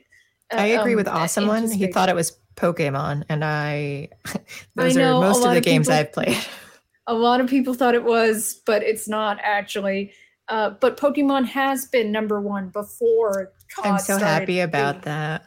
Good. Yeah, uh, 2019 COD was number one selling game of the year. And then not liking this uh acronym. This this list. okay. Yeah, I know. Let's keep picturing fish now. Yeah, and then uh 2020 uh COD was the number one best selling game of the year. 2011 2021 COD was the number one best selling game of the year. But 2021 um like I don't think it was well received but then 2022, mm. COD has come out. It's shitty. No one wants it. Uh, it's not a good COD game. I'm not a fan of COD. Like yeah. don't make us close. Uh, COD is not to me a game worth playing. First of all, annualized games tend to suck. Uh, that's my thought anyway. Uh, secondly, uh, so Elden Ring came out. It's already surpassed it in sales for this year. So that means unless there's a surge of sales for COD this year, Elden Ring will most likely be the number one selling game of 2022. And Can we're you, only in May. Can you describe uh the how Elden Ring because it's very open world, right? Is that and with no story? Or, uh, I didn't. Uh, actually, did I hear Elden Ring isn't one I've actually oh okay okay opportunity to play. Oh. But when you look it up, this information. Okay, I, I, uh, it is an action. Heard. It's an action RPG. I love action RPGs, by the way. Um, uh, which, uh, from my understanding, is um, uh, it is hard. Like that's what people have yeah. told me. Um, and um, the thing is, though, is that like there's two lies that the gaming industry tells um, to to to sell their shit, and one is that uh, no one wants single player games. That's not true. And um, and the other one is no one wants hard games or the the actual other side of that coin is that people want story mode. Neither mm-hmm. of those things are true. Um, first of all, when it comes to no one wants single player games, uh, that's not true. They just don't make as much money as multiplayer games. And that's the real thing about what they're saying. uh why and multiplayer it's mostly like online stuff right because they don't do a lot of like co-op where you get to sit next to another human being, which is the only way I, enjoy playing games really. But uh, so like GTA 5, as I said, GTA Online, really, which is what came out with GTA um, 5, was um, the money, the most money making uh, piece of entertainment of all time, and that means beyond games, all time, all genres. It's made the most amount of money. And the reason mm. why mm. is because of its monetization policies. You could still put money into GTA Online. You can buy shark cards. Uh, you do not have a lot of opportunities to make more money off of your gamers for single player games. That's why they say single player games are uh, not oh. desired by the you know okay. gamers. That's not true. They just they don't desire to do. They that. don't want to make them because yeah. they don't make money. Is what it is, and they all yeah. want to be Rockstar and make the amount of money that GTA Five has made and GTA Online. But Zelda um, Breath of the Wild was, I mean, I know it's Nintendo, but that was such a great game. I love it so much. First well, see, single player. And it it it meets the idea that they're lying. They're mm-hmm, lying because mm-hmm. it's everyone uh, loved like anyone who played it loves it. Yeah, exactly. Well, and then the other one, the the one that everyone wants story modes in mm. in in single player games specifically is that no journalists, gaming journalists want single want story modes. I no one else does. and does that just mean that like you have something to follow rather than it just being open to like you exploring? No, no, no, no. or the, is that okay? So story mode is essentially a way of saying so you know there's easy mo- mode, normal, and hard there's also now in a lot of games story mode where essentially it's impossible for you to fucking die. And oh, okay. And so you can just go through the game and get to the end. There's no stress. You're gonna get there. Girls love Nintendo games. yeah. you do, don't you? I do. I do love it. I play Pokemon. I like Zelda. I like Mario. That's I, all we have is the Switch so, right out. I mean, I have, and I own all of the Nintendo system, like the main system from like original Nintendo through Switch. um, I used to really like Nintendo games. Wasn't really good at them though. But um, since I got on to PC gaming, I've been a lot more like I like a lot more like intense, complicated games. yeah, that you're gonna that are yeah. harder. Um, I just don't play my like yeah I don't play games. I, I still have to finish Pokemon Moon. I've never I'm so behind. like I'm so behind. I've got other games too that I've never even played and um I but, do love Nintendo. But yeah, they they act like uh they the the problem is is that I don't like they say that oh girls want story mode and I'm like no I don't and and like people who are bad at video games want story mode and I'm like no I don't which is me admitting flat yeah. that I am bad at you're video a, games because you're a girl yeah yeah yeah, yeah. exactly that's why but yeah like this idea though that like oh uh, because I've seen there's a there's a joke. It's old. A lot of people made fun of him for it, but there was a games journalist who was trying to play Cuphead, which is an old style platformer in the old like cartoon yeah. style. But yeah. it's also like it's a it's a serious platformer, kind of um, a bullet a hell kind of game, and uh, he could not get through the tutorial because he couldn't figure out how to jump dash, and everyone made fun of him for it.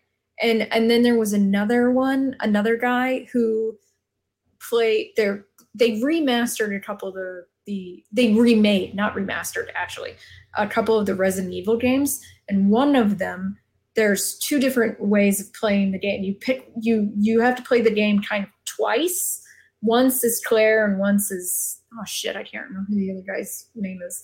Um, but like you could pick either of them at the beginning of the game to start and then you play through their storyline and then it's like it's called like side b essentially.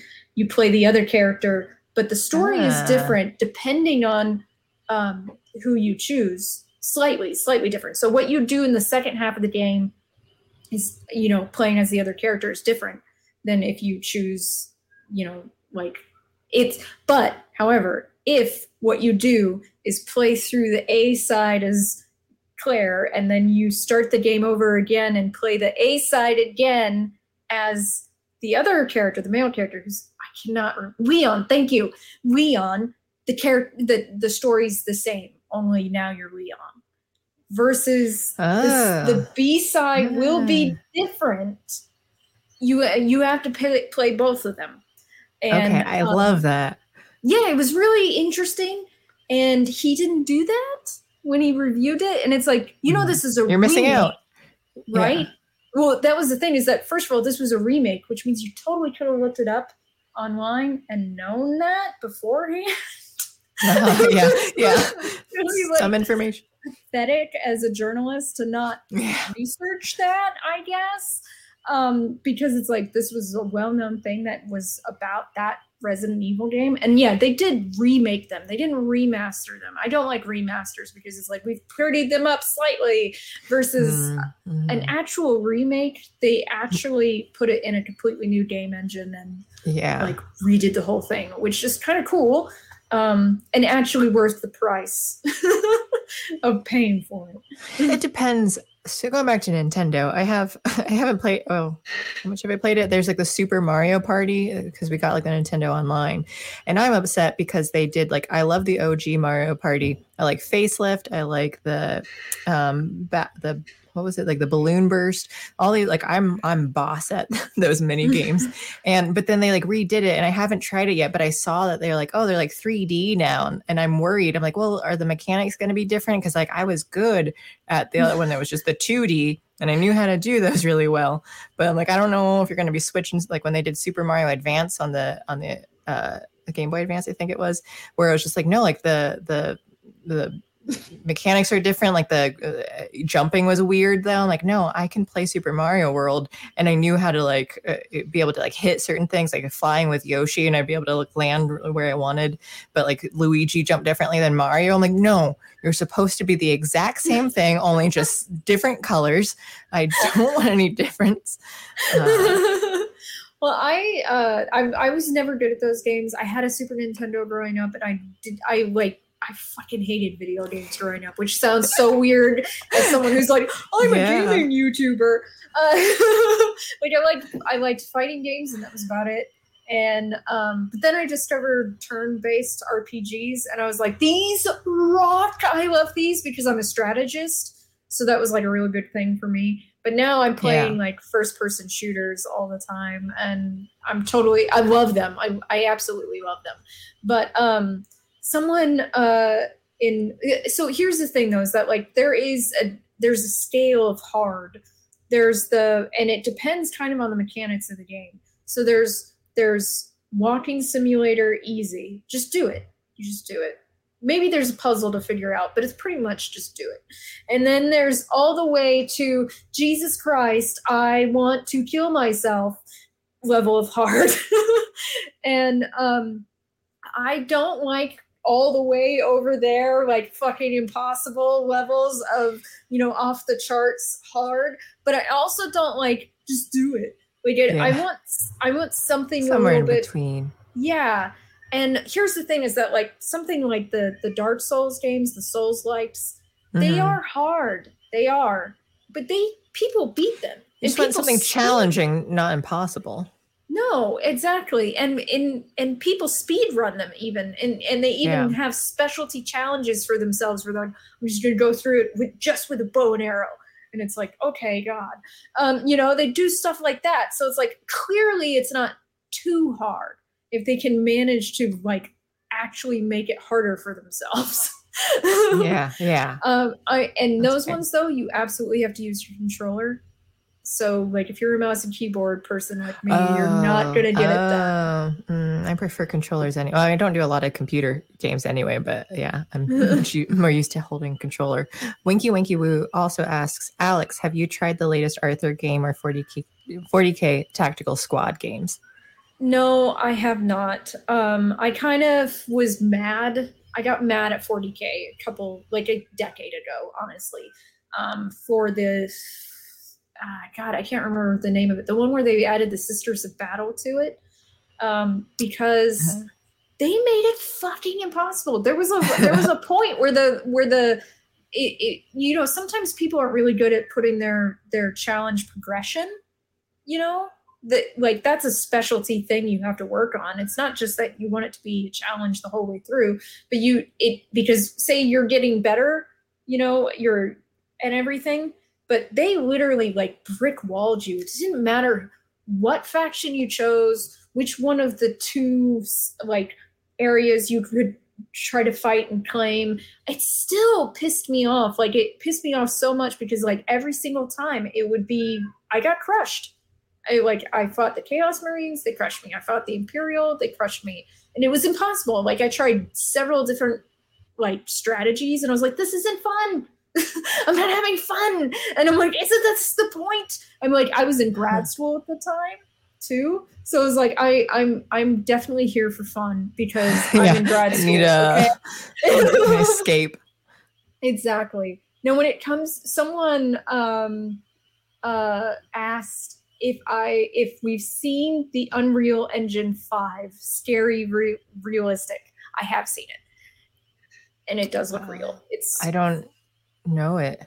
Oh what God, it? it's Un- it's oh, amazing. Unreal Engine Five scary. Um, Unreal part of it, or is it just called Engine Five? Yeah, it's part of it. Unreal Engine okay. is a okay. is a game engine, and they're they're it's been on four for a while now, and they're they're now working on five, and there's some oh, actual footage okay. out for five. Oh, okay. That was not the greatest word to use. The greatest, greatest Wait, this preposition. Is, can I share this? Um, I don't know. I'm not sure if I'm going to be allowed to share it, but this is all. Oh, hang on. I need to hit on. This is all. This does look real. huh. Ooh. It's almost like I'm there. what? Wait, is this real? This looks actually real, real. Okay, well, that's interesting. Um, Your quality for the translation to our video is not great. oh, no, is it? yeah. I, I, don't know. Oh, maybe it just, yeah, I don't know. eh, well, then I'll get rid of it. I'm not sure why. Because it looks great for me on my end, so. but it does. It looks Sucks amazing it was so real. It, it's um they do use Unreal Engine for some actual CGI and like TV shows and movies and stuff. So it's not as if it's just for games because it's 3D modeling, you know, yeah. and everything. So like I could totally see that they like there'd be uses for it in other places. But it was so real and honestly, like it's gonna make video evidence a lot harder to just take seriously. Yeah. Oh, good point. Because I mean, you already can fake stuff too, like uh, as is, and so like getting better at that. Like you make up everything now, especially like well, if it's not humans, yeah, like humans are hard to to get down still because of the whole uh, uncanny valley thing. Um, but yeah, so I get all right. So I guess going on from like RPG stuff, unless there's more to talk about as far as these games go. Um, I was thinking. Uh, I just thought it was a good segue, though. I'm gonna briefly, and I, I, won't get into too much detail, but I just wanted to talk about how excited I am about this past D and D game that I had on Monday because I have been waiting. Uh, so this is the second time I've tried this campaign, and it's a homebrew and uh the first time i tried it was a couple improv friends but the especially the one they they were like more murder hobo-y so i had this whole like here's this world and here's like stuff happening and here's like the, the you know the secrets and like the bad guys and all this and i and it, so it fell apart just because we were busy and it was also like this isn't that fun because you guys keep murder hoboing everything like you're supposed to be like uh, heroes so when i tried it again I had uh, specifically like here are these notes that you guys find as adventurers, and they're looking for heroes. Like you guys are heroic heroes. so we're just like right off the bat, not gonna do a murder hobo stuff. But uh, so we've been playing for like three and a half, getting close to like four years. Uh, but then like been like five years total of like when I had this idea of the game and uh and finally the last couple sessions like i got to reveal like oh here's the big bad that the whole time but like she's been throughout like uh, uh the game as just like a friend and stuff too and uh and just other parts where like there are things that i had from like the very beginning and then other uh, i guess as a writer maybe you can relate to it where it was just like um just being able to like reveal these the, the big uh, plots i guess. And uh and some stuff too that like i threw in along the way or like that they helped build where like they they uh, whatever npcs and like oh they made them more important.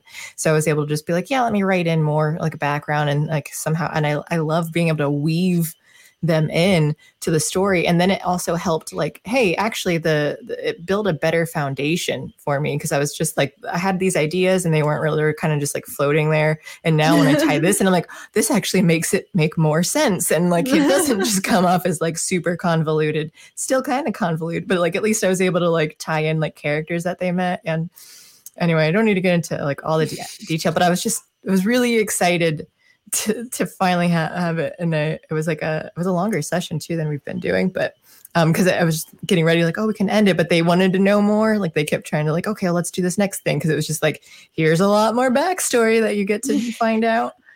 Um, I think it's so cool that you're in the D and D. Like, um, here's like, I never, I swear I, I I played a lot of tabletops, but I never. I don't think I ever actually played D and D. We need to do an unsafe, an unsafe space D and D thing at some point. Then, maybe. yeah, I'm it saddens me that you haven't. I, my friends and I had always wanted to play, but we never knew anyone who did it.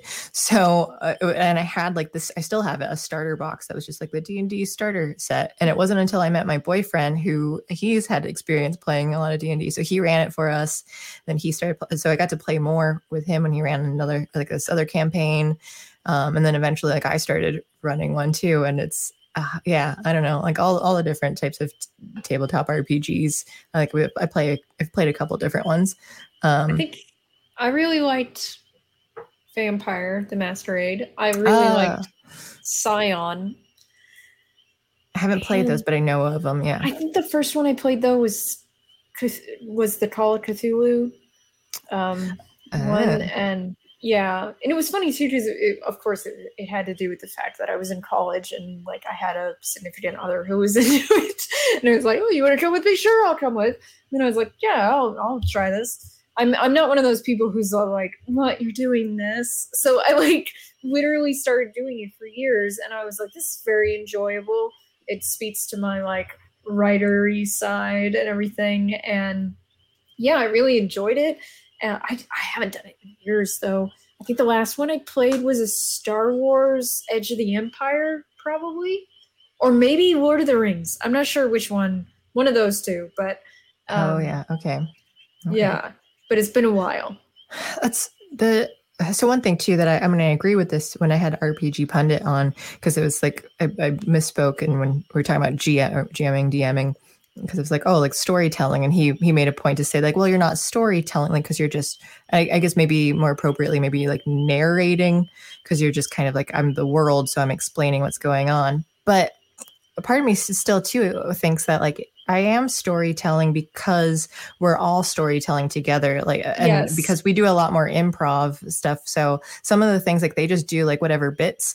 And I'm like, well, that's canon now. Like you said, this happened like this. And whether it's like, oh, like, oh, it kind of screws you over, screws me over. I'm like, that's funny. Like, so like we'll throw, the, people have like the rule of cool in a lot of, uh, so I, I do that. Plus it's just like the rule of funny.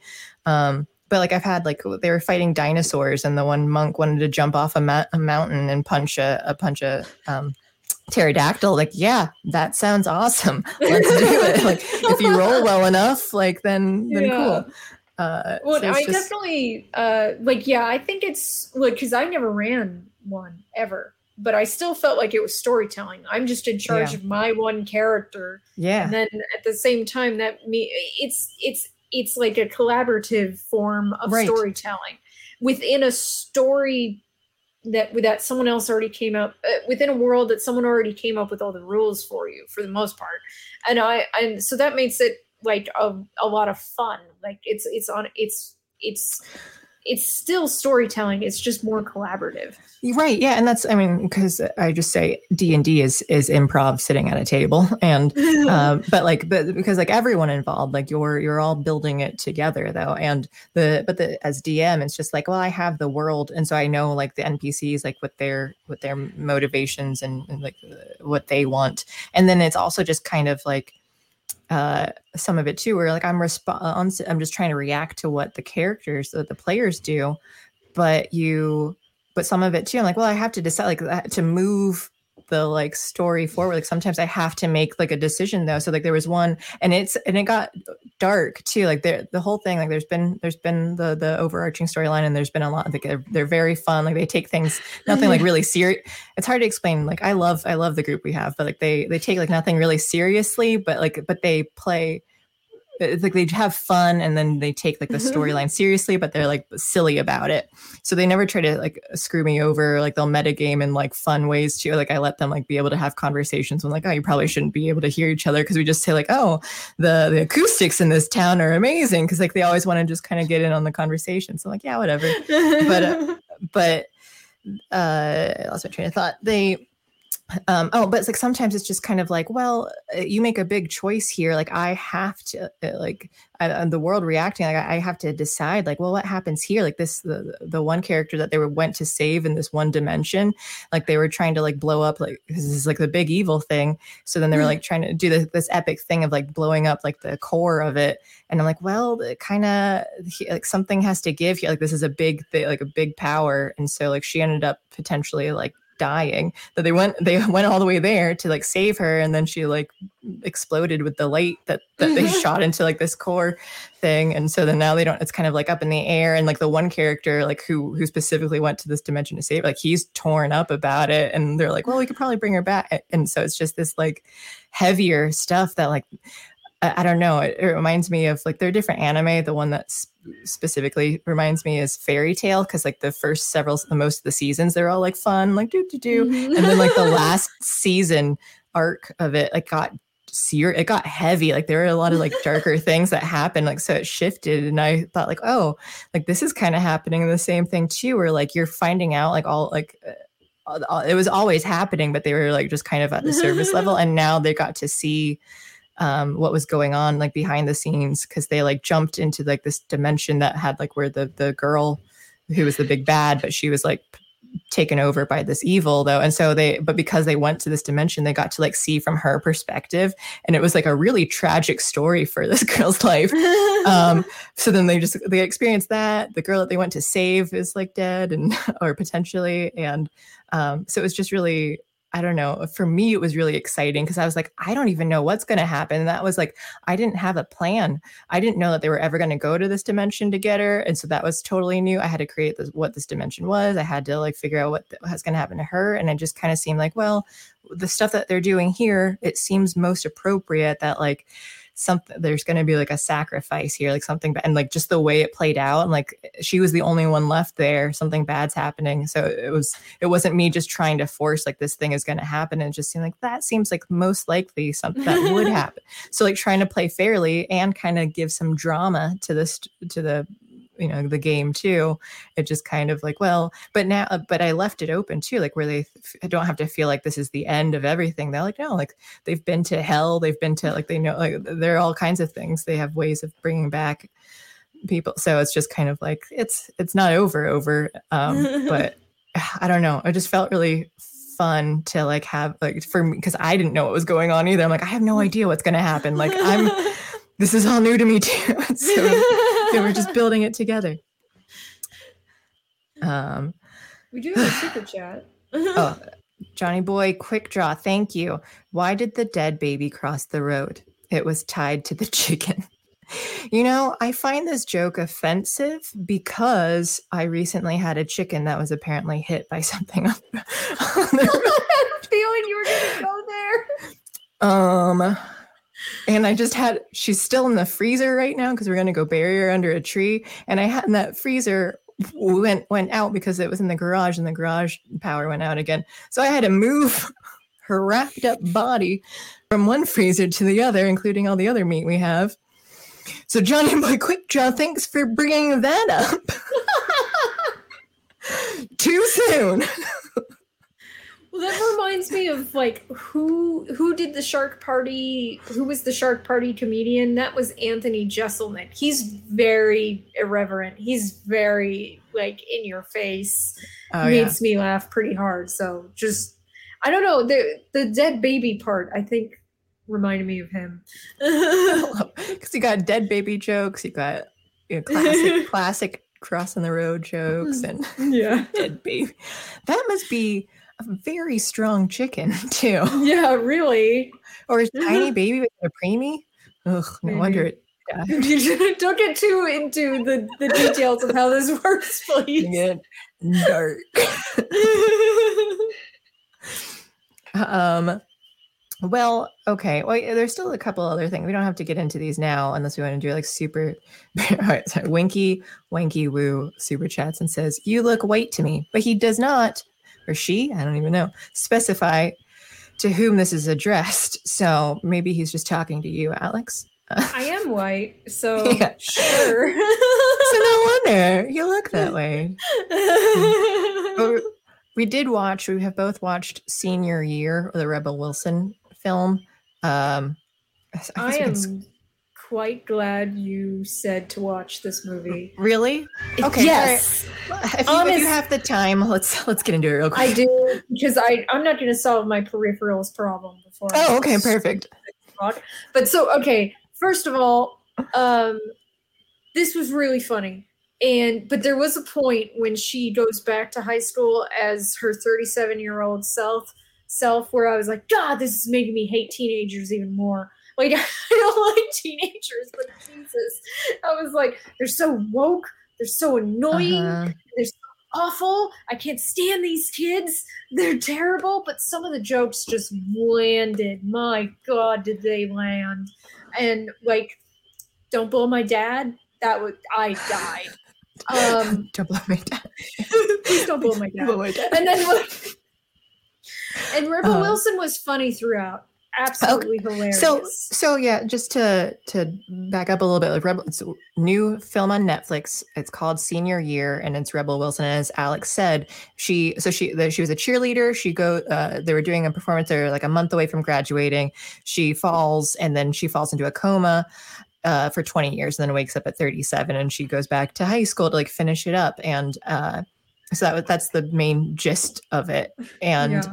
and i wasn't like they talk about like the wokeness and they talk and i think what confused me though was like i because they they weren't very clear on like the direction that they were trying like are you trying to say that the woke stuff is good or bad? Because like rebels like oh i hate this. And then she I'm like are you learning a lesson that it is good by the end? But you were still like making fun of it throughout the whole time. And i loved when she's like talking about how like oh that's retarded. And you're like oh oh you can't say that anymore. And like, yeah. well, I know, like, well, that's like, you can't say retarded unless you're talking about like the, the people with the mental uh, disability and stuff too. And like, well, what do we say now? That it's gay? And so she's like, no, no, gay? that's no. super gay. Like that, like you can't say, you only say that if they're homosexual. And so, so I like that, like, oh, you're doing like the, the uh, irreverent, offensive, quote unquote, offensive jokes. Um, but, and you're talking about why you can't say it anymore, but like, you're still making the joke. So it was kind of like, uh, you know, Ricky Gervais sort of doing it. Well, to me, what it felt like was not that it was like pro woke or anti woke, really, but more like in the middle. Like, yeah, okay. Be okay. a decent human being seemed like the end goal of that story. Um, don't be, and, and because it also kind of made fun of influencers and how um, miserable they are in real life. Um, right. The one thing is, though, is, and like it has a lot of jokes for millennials, honestly uh, most of the jokes are for millennials because she was supposed to graduate in 2002. I graduated from high school in 2005. So, like, not that much younger than her. And the thing was, is that, like, so she references things like Britney Spears and the Britney Spears Hit Me Baby One More Time video and everything. Mm-hmm. And, like, all that stuff is in there. And it's funny if you're in your 30s. but, but, like, there's a point it, but then it's also like all the social media shit that wasn't around when we when I was in high school. By the way, that was hardly the thing at all. Facebook didn't really become a thing until I was in college. So again, yeah. it's not. So she, it's new to her. Uh, you know, TikTok, Instagram, all those things were new to her, and I I really enjoyed it for the most part. Um, and it did it did really feel like to me that most of it was just about it doesn't matter the virtue signaling or you know being offensive or anything. Just be a good person. Just be good. Just treat people nice. Don't use them. These kinds of ideas which i thought were really good lessons for the most part. The one part where i went what? is when her friend said that the idea of coming out in the late 90s slash early 2000s as a gay yeah. person at her high school was uh, scary that she felt like it would ruin her life. And I was like, in 2002? because here's the thing I had a gay best friend in high school, and I'm only a few years younger than that. And I, I grew up. I, I'm like, my next question was, where does this take place? Right. That's what. So, so I'd say, and because I think their school was uh, large enough, even they said like there there like a thousand or thousands of votes or something, even though there were like 300 there some students. there were only 300 something students. Yeah. And that was supposed to be, I assume, seniors because it was prom. Yeah. So if that was, if that's the case, so then uh, times four, so you'd have like around 1200 some in the school. Uh, and so I'm like, okay, that's large enough that, that I would think that like, and you already had like diverse student, you know, they're, they're colorful people there. One, one um, of her friends was black. Yeah, yeah, and then there was Asian mean girl and stuff. So it was just kind of like, okay, so, so you squad, right? And she was very popular, like everyone loved her. But so, and I'm trying to think, like that was one, like if you're in a small Christian white, like a, a white Christian town, like I was, I think I, I, did have gay friends, but I think like as far like no one cared about race, but I'd say, or you know, for the most part, but um, uh, the but I think I think gay uh, gayness was a little bit harder for, for people though too because of it being a, a christian town. But like their town it, it didn't strike me as, as that though. Like they didn't really get into it. So it was like no. okay it's kind of harder to believe you have this bigger school and and all that. So it was just like yeah like I, I can buy it knowing where i grew up but then it was like yeah where are you guys located? Yeah. Like i didn't like for for that class size i didn't believe it especially for such a diverse class. One moment mm-hmm. that I mm-hmm. thought was pretty amazing though is that with the with the Asian cheerleader is that mean girl um, was that when the accident happens, they cut accident. Her. Yeah, accident. See, that's the thing is that they never She's say it's an accident or that it's not an accident. Yeah, which I mean, me seemed- think it, it really was an accident. Really? Because yeah, they yeah. never addressed it, and it seemed like it was intentional, though. But well, I was... think that the they didn't. What you see, I, I had to roll it back because I was like, wait a minute, let me see that again. Is that um the kids who were supposed to catch her were fighting, so they yeah. didn't catch her, and yeah. we never saw those kids. They had never had names. They were just yeah. It was like was something number. edited out where they are there's I more to it, like why they're they fighting. just fucked up and she got hurt. Because here's the thing that a lot of people don't know about cheerleading: cheerleading has more incidents of injury in high schools than any other really? team. Because I, yeah. I, I, mean, I know that you're supposed to like, it's a big trust exercise. Like, you know, like that you're jumping in the air and you're relying on these people to catch you. So like you have, like you, I mean, I imagine like you should be like very, you have like do trust exercises or that like you're close knit enough because you're like, well, bad things can happen. I didn't realize about the injuries that happened. They have intense injuries. It's insane. The rate wow. of injury for cheerleading is, is like shockingly high. And so to me, the fact that she gets injured in this way cheerleading was totally believable because I already knew that. Like that I, I knew that. But they in when the accident happens, which is I think it really is just an accident. Um she, they cut to the mean girl and she is shocked She's she was abs- shocked. Yeah, she was surprised. But what? So mm-hmm. what was the scene that she? Because before that, she's like, "Hey guys," and like she like talks to them for a second. That So like they, I think it would have helped if they addressed like what she was actually telling them then, because like she looked yeah, so surprised. Exactly. she did take them off to the side and like, "Hey, let me talk to you guys for a second. I know. I that yeah, that is a question, and I think honestly, they probably maybe in a version. I think there's two versions of this movie Mm. And in one of them, she did cause the accident. And there's no way in hell anyone would be okay with her. Yeah, she did not have any. yeah, there are no the, consequences. Exactly. No one would be okay with that, which is why they have that shot of her being shocked, and it never comes out that she caused it. Because I don't, mm-hmm. I don't, I think they they changed it. Probably they did have an audience reaction that they did not want. So they, um, yeah, but then like, you probably so should edited that part out, the other part where they're like, uh, let's not keep this in there. Like, uh, yeah. it's a little too much. It's a little too much because she basically killed her. yeah. yeah, yeah. You steal I mean, twenty years from someone's life. That's murder. You're getting jail time. Yeah, yeah. but no, she's married. She's got a kid. Um, mm-hmm. One of mm-hmm. my favorite parts, though, is when her daughter confronts her and says, "We're miserable." And she just, No, we're not. And Blaine goes, Yes, we are. And she whips around to look at him, and he t- also turns around, like, What? Who's that? yeah. I died. Drinking a beer. Yeah. yeah, there were some parts that were legitimately funny. And someone, I forget who it was who asked, was like Rebel Wilson. Is she the like the fat woman. woman with the tattoos. I don't know about her tattoos, but she lost a lot of weight. Like I was like, surprised to see uh, how like I had no idea what she looked like, and I at first I uh, when I just saw on Netflix like this this still of it, I, did, I was like, is that Rebel Wilson? Also, it had uh, what's his name? Is like Sam Richardson or some, something? Um, he plays uh, Richard T. Splett from Veep, and he was the the only likable character on that show. But Richard T. Splett, though his middle name is John, he's like, I don't know why I said T. Such a great character. Who does he play in senior year? Uh, he plays Seth, the the black, oh, okay, the, Seth, yeah. boy, the the love interest guy.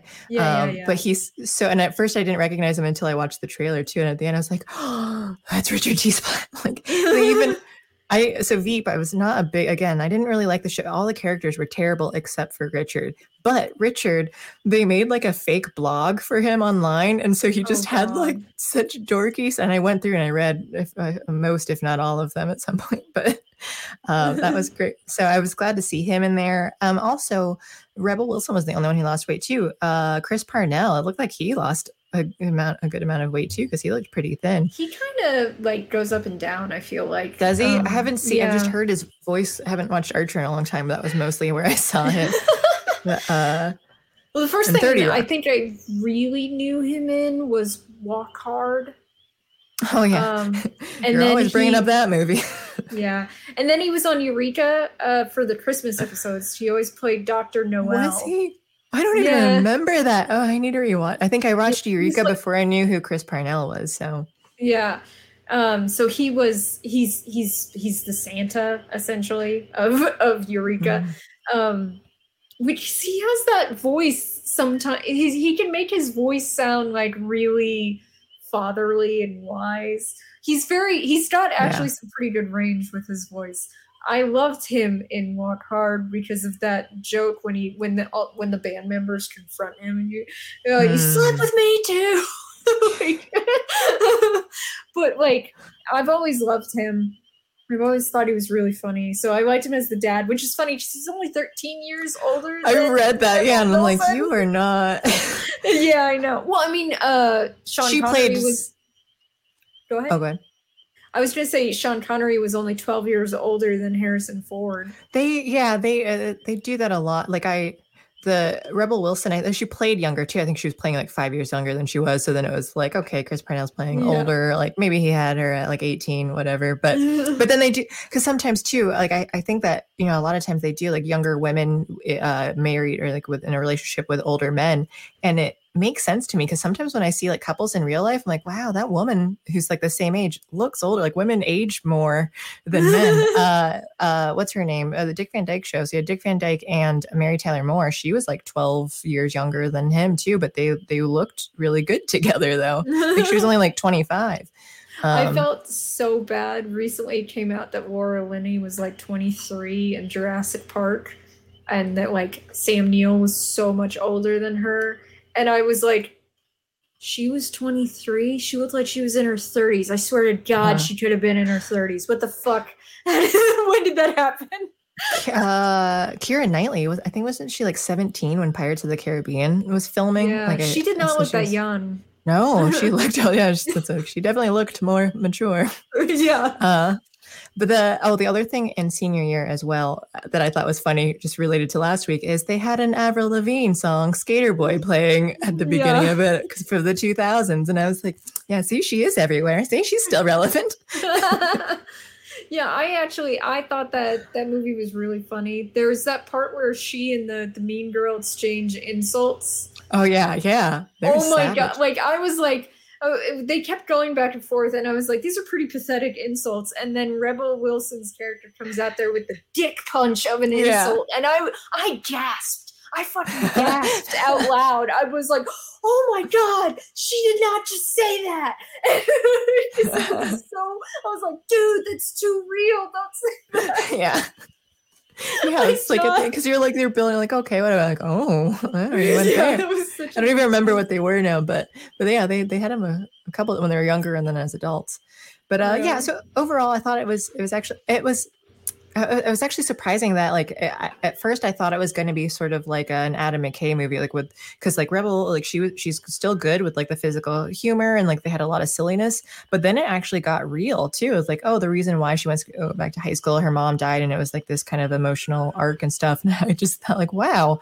Like I actually uh, I'm I get emotional when when stuff like that happens like when you have like the heartwarming and heartbreaking stuff too. So I was just like this is this is tearing me up um, and I was just surprised that they actually got that real.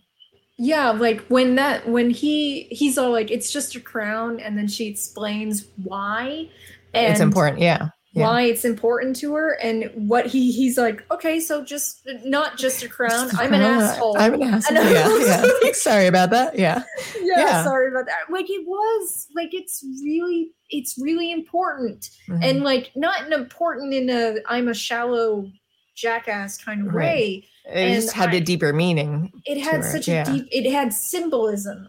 Yeah, like yeah. for her, and it was it was way more important than um like I would normally consider prom queen. Mm-hmm. I don't mm-hmm. even remember who was prom queen. I never even went to prom. I, my friend and I just watched a bunch of horror movies that night instead. So I went stag. I went to prom, but I didn't. Uh, I like. I don't remember. Like honestly, I went to my ten year high school reunion, and uh, because this is kind of like how like how do you respond in high school and uh, and everything, and I was like. Wow, this is so pathetic. I don't, I don't want to be here. Oh, wait, we like, never even had one. They didn't. No one even threw, threw a reunion here. No. Not that I, or at least I never got an invitation for it. If they did, I looked it up. I ended up looking it up, and then I ended up going. It was at a casino.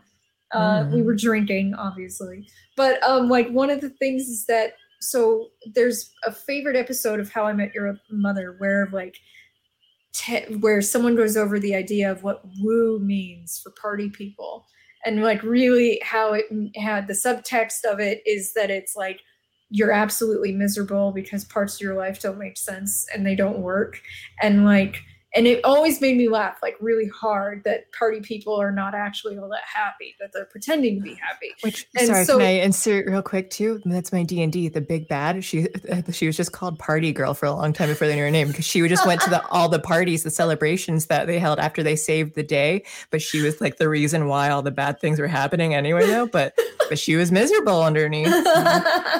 That's funny. Well wait so i was at i was at my high school reunion and people were partying like mad. And I'm like, you know, you're all like 28 years old and everything mm-hmm. at this point. And um, people are losing their hair, people have gained weight and everything. And like, people are partying, they're like having a blast. And I'm sitting there, I'm not that kind of person. I don't do that. And my date whispers in my ear, what do their woos really mean from how I met your mother? And I yeah, just yeah. I died. I was because I was like, wow, this is this is like watching animals at the zoo. but I felt like that when I was high school too. I was like, what are you people doing? Like I never got it. I never got mm. the whole let's all have a blast. It's high school and everything. Like it I don't know. It just never like the kind of cheerleader attitude that never landed with me. I was like, this doesn't mean anything. I'm bored. Can we move on with our lives? So going to my high school reunion was sort of like, wow, reminding me of why I didn't enjoy high school. Okay, let's move on with our why lives. Did I come back? A, there are a lot of ups and downs for it. Like there were fun parts and then really miserable part, like uh, like personal things. but like, so it's hard to say because like I did theater, so that was fun. But like we're in our like our own world, like kind of uh, like just friends, like where I didn't pay attention to anything else going on. So it was just like a, a few friends. Uh, we are just hardly any of my like I had a class of 500 people Oh wow, ours was like a hundred, less than 150. I think no, by graduating, it was like 120 some in mine. Yeah. There's no way I knew everyone that I went in my graduating class. No way. and uh, so when I went to my high school reunion, some of the people I knew, I recognized them. Only like one of my friends was there, and like everybody else was like off living their lives. I was also friends with a lot of people younger than me when I was in mm. high hmm. school, so like none of them were there, and so I was like, eh, this I could have skipped. Like it was yeah. nice to. I mean, like I I drink a lot of uh what, what are they called? Long Island iced teas. oh, nice. yeah. but this was before I was on my limited diet, so I ate all the food there. yeah. Oh, that's nice. That's nice. Uh, yeah. I, I kind of wish we did have one, but now I kind of like. Well, now I live near where I went to school again too. Like I traveled out and then we just moved back to like the middle of nowhere though. So I'm just like, oh, now I'm back with everyone else, sort of. I don't see any of them. It was funny though, because like afterwards, the one of the people who was involved in it like sent out a message to all of us and said, That was so much fun. Let's do this every year. Yeah. No, thanks. I was like, oh, I'm good. Because it was right around my birthday, and I was like, I could do so I, I could do something else. I don't have to do this. Um, Winky Winky Woo also says that they don't have those high school reunions over in Scotland. It's kind of weird to us, honestly, and I'm glad it's not a thing. Apparently, I don't have them here either. So, my specific location. So, is it weird? I, I don't know if I'd say it's a weird concept of like maybe wanting to meet back up with or just see where people are. Because it's like some of them like oh yeah we have facebook now and all that or whatever to like keep in touch with people. But but sometimes you're just kind of curious of like even when i meet back up with high school friends you're like oh what's going on with these other people? Like uh, you, have you heard so and so is doing these things? So that was just kind of a and then eventually though i think the older that you get you're just like i don't even remember who these people are anymore. Like what were their names again? Or and then i feel bad because sometimes i'm like oh you run back run into them when you're like back in town and stuff and you're like i remember that I know you, but I don't remember which one you are anymore. uh, and I feel bad. Um, oh yeah, yeah. Uh, Carousel St. Joseph is back. Uh, we were just talking about the the movie Rebel uh, Rebel Wilson's um senior year. So there talking about that. I think I I'd say that it's worth watching. I, I liked it enough that I think I'd say like it, it was a fun film. Um, yeah, you're not gonna laugh. Yeah, yeah. it's nothing like you know uh, um, incredible, but like it was it was pretty good. If you have Netflix, then you can watch it for free. um. So okay, well, I'm gonna keep pushing back How I Met Your Father because I did re- just rewatch those ten episodes, and I'm still like wa- rewatching How I Met Your Mother too, just for the heck of it. Uh, but we'll talk about that next week, and then whatever else is going to be current from moving forward from this week. Um, but we can wrap it up here because I did hear Missy in the background meowing. My cat is also my one cat is also meowing, trying to get She's through hungry. the door. so like they're uh, they're coming for us. Mm-hmm. Um, so, uh, thank you guys for watching slash listening. Again, tomorrow uh, we have the free association video at 2 p.m. Eastern time. Carter interviews Jeremy Kauffman. um, talking about his run for Senate, stuff about lizard people. Uh, Friday, Saturday, Sunday, Monday, and then narrative distance on Monday. Um, but I think that's it. So thank you guys. I'm trying to think of if there's no, I don't think I'm missing anything. I got to go lock up some chickens and stuff. so thank you, Alex. This was a fun chat as always. Good luck with your video game setup and stuff too. I hope you get your tech issues figured out. Me too. we'll see. Um, yeah, and then I'll try checking out your your stream tonight then too if you get it. I already uh, canceled it because I oh you did I'm gonna oh, get no. it done. Oh well, now you have a free evening. You can hang out with Missy. oh yeah, my favorite. so much fun. But uh okay, yeah. Thank you guys. Have a good night, and then Good Friday. Oh, and it's Memorial Day weekend, right? I forgot about that. So happy Memorial Day. Um, I don't really have any comments on that specifically, at least right now. So, all right, thanks for watching. Have a good night. Goodbye.